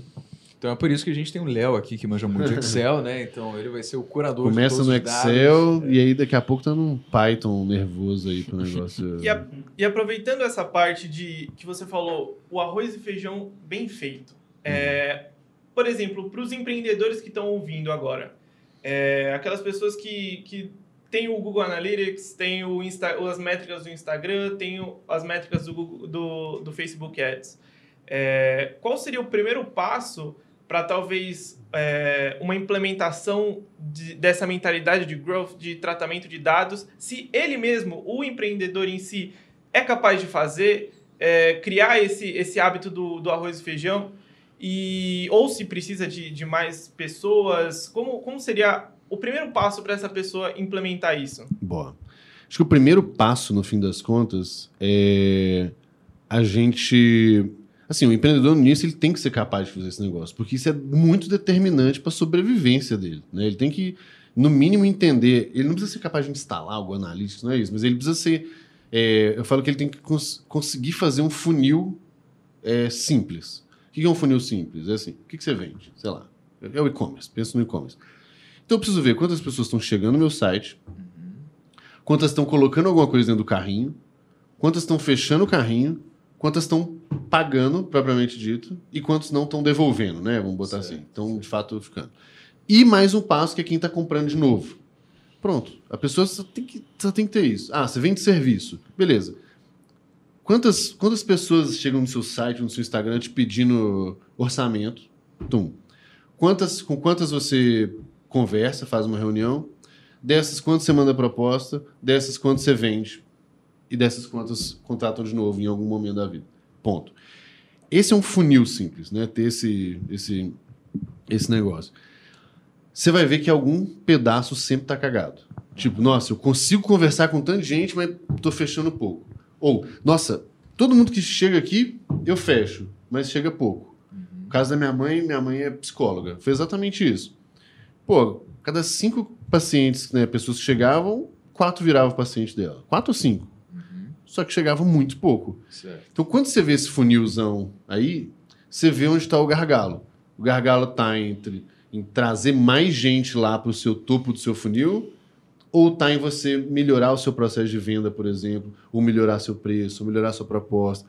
Simplesmente com o funil já começa a fazer isso. E parece muito simples, mas a quantidade de empresas que não faz nem isso é impressionante. Ô, ô, Gabriel, agora, é, para o que mais importa, que eu tenho certeza que Lá depois vem. de tudo é. isso daí. Não, isso é, é, é dado, cara. É, você cria uma, acabou de criar uma relação muito forte, não só com a gente, pô, você está despendendo do seu tempo aqui para passar tanto conhecimento absolutamente gratuito, exercendo aquilo que você já disse que era o seu mantra, que é a lei da reciprocidade Boa. aí. E, obviamente, muitas pessoas vão querer se aprofundar mais em tudo isso que você falou, já vão ter aprendido muito, mas às vezes querem te acompanhar e Boa. saber mais do conteúdo que você produz. Será que existe alguma forma delas poderem entrar em contato contigo, se tirar alguma dúvida? Então, não sei se algum motorista de Uber que está assistindo para passar o lá na tua casa para trocar o cartãozinho. Boa, não, tem sim. É, fazendo meu, meu jabá aqui. Eu, eu tenho muita preguiça de social media, mas eu abaixei a cabeça e virou trabalho. Então, ah, foda-se, eu gosto ou não gosto, tem que fazer. Então, tem o meu Instagram, que é Gabriel C Mineiro, né? Gabriel C de Costa Mineiro. E, e tem o meu podcast também, que é o Deep Growth. A gente já gravou 30 episódios. É, tá saindo a terceira temporada agora. E ele é super legal, assim, porque ele fala de growth com óticas muito diferentes. Eu falo de growth com investidores, eu falo de growth com empreendedores, eu falo de growth com profissionais de growth propriamente dito. É, então tem bastante coisa assim super legal, de altíssimo nível. É, e aí o Instagram, exatamente a partir de semana que vem, inclusive, ele volta a ter uma, uma atração diferente aí, porque tem gente me ajudando agora pra fazer isso, porque tava, tava foda. De que disco esse que é esse o podcast? Eu acho que ele vai sair do quê? Daqui a uma ou duas semanas, né? Tem que ver o Ah, então já, então, então já saiu, já, já foi, tá, não, gente, tá voando. Como é. vocês podem ver, tá, tá incrível o negócio. Mas o link tá... vai estar na descrição, que aí você pode conferir pelos seus próprios olhos aí. Boa, boa, é isso. Mais alguma outra rede? YouTube, Facebook, Cara, Tinder? Gente... É, não, qualquer coisa. Não, não, não, isso aí encontrei Jesus já há muito tempo, tá, tá tudo bem. Entendi, tá é, não, a gente acabou criando o, o, Deep Growth, na verdade, ele tá dentro do nosso canal do Growth Leaders Academy, que também tem outros conteúdos sobre growth lá, desde o basicão até umas coisas mais sofisticadas. Vou fazer o seguinte, então. Tá vou... tudo na descrição, o link aí. Tá, tá na descrição. Vou falar com a galera do time de audiovisual, entrar em contato com a Débora aqui. A Débora passa Ah, a Débora já entendeu? resolve todos os meus Pronto. problemas. Já. E também para as estrelas do podcast de hoje que fizeram perguntas super eloquentes e observações maravilhosas. Léo Sakamoto, você tem algum lugar onde as pessoas possam ver seu rostinho tão bonito, cara? Claro que tenho. É, tem o meu Instagram, Léo é, Sakamoto Underline. E, para quem ainda não conhece, tem o nosso, nosso Instagram, nosso portal de notícias das jovens, o decompass.br, arroba decompass.br, que lá a gente coloca todas as últimas notícias, explica e lá você, tudo, todo aquele, aquele jar, aqueles jargões, o economês que ninguém entende, é, a gente explica tudo, explica os impactos e então confere lá que também eu vou estar participando de algumas lives, alguns vídeos, então muitas promessas para o futuro. É, o Léo escreveu um e-book do Banco Central que ficou um espetáculo, cara. Tá, tá, lá o link na descrição do último vídeo. Qual que é o nome do vídeo? Esqueci. É o como o, funciona a economia. O como funciona a economia, velho. Eu preciso e, assistir umas três vezes. É. Ver se eu entendo alguma coisa. Cara, aqui fez uma obra de arte mesmo. Depois vocês vão lá dar uma olhada. E também o charado, nosso convidado, Gabriel Tenório. Mais aí, novo amigo que, íntimo, né? Do. Mas é, é, mano. Então, claro. como é que as pessoas podem ver você tomando cafezinho? O chopp não pode porque não você é menor de idade ainda, né? chopp sem álcool. Chopp sem álcool? Suco de laranja. Suco de laranja, então, com benchimol lá, na, lá no, no SP Corporate Towers. Primeiro eu queria agradecer estar aqui, pô, com o meu xará, com o Brenão. Primeiro podcast que eu participo. É mesmo, cara? Eita, cara. Boa, mano, estreia. Que seja o primeiro de muitos. Exato. E você pode me encontrar no Instagram, arroba o Gabriel Tenório. Tem que ter O no começo, porque já tem outros Gabriel Tenórios aí, eu tive que colocar O. Então, eu estou começando agora nesse, nesse meio aí, empreendedorismo. Quero levar empreendedorismo para mais pessoas, para jovens também, influenciar as pessoas. E é, vou propor um negócio aqui ah. Quem me seguir agora, Ixi, tá alguém aleatoriamente, script, alguém aleatoriamente vai ganhar um não, pix. Você pega a cópia aí, ô Gabriel. É, Repara, lá, agora que vem bomba, hein? Alguém aleatoriamente vai ganhar um pix de um real. Gente, Pronto, imperdível. Não. Esse é o maior growth hack aí de social media que eu, que eu já vi recentemente. E eu digo mais, vamos, vamos cobrir essa coisa aí, vamos fazer 10 pix. 10 pix, é? 10 pix de um não, real. Você paga um real e você ganha 10 depois? Exato. Não, aliás, eu fiquei sabendo esses dias, tá, vários grupos de pirâmide de, de, de, WhatsApp, de Pix agora. Vocês estão sabendo isso? É mesmo, cara? É, eu vou me informar melhor, né? Quem sabe a gente. Eu acho que o Gabriel tá fazendo esse esquema aí. Eita, é. não, ó, não. Gabriel, ó, é, é, você sabe que aqui é tudo genuíno, é legítimo, a gente só quer o bem, né? Claro. Tá bom, então beleza. E Rafa Becari, como é que as pessoas podem ver essa vozinha angelical aí que se pronunciou no podcast? Elas podem me encontrar no Instagram, Becari, A-N-D, Becari, B, dois Cs, A-R-I. Meio difícil de escrever. Mas se jogar Rafaela Becari lá, você acha. Fala, Leon. E só completando, antes do Breno finalizar, é, queria agradecer o Gabriel por ter, por ter vindo aqui, dado essa aula pra gente. Com certeza Poxa. agregou demais, principalmente as minhas ideias já estão bombando é, de coisas que a gente já consegue colocar. Espero que para quem ouviu também, com certeza deve ter deve estar tá bombando de ideias também. Então esse é um assunto, um assunto que tem cada vez mais potencial de crescimento, literalmente. Exato. É, então deixar meu agradecimento muito grande. É, por toda essa aula que eu tive agora. Pô, que isso. Pessoal, super obrigado pela, pelo convite. Léo, Breno e o Gabriel pela, pela presença ilustre aqui também. E até o próximo. Em breve a gente grava outro. É né? isso. Meus amigos, foi um prazer enorme despender esse tempo convosco e até o próximo podcast do Papo Rec. Valeu! Valeu!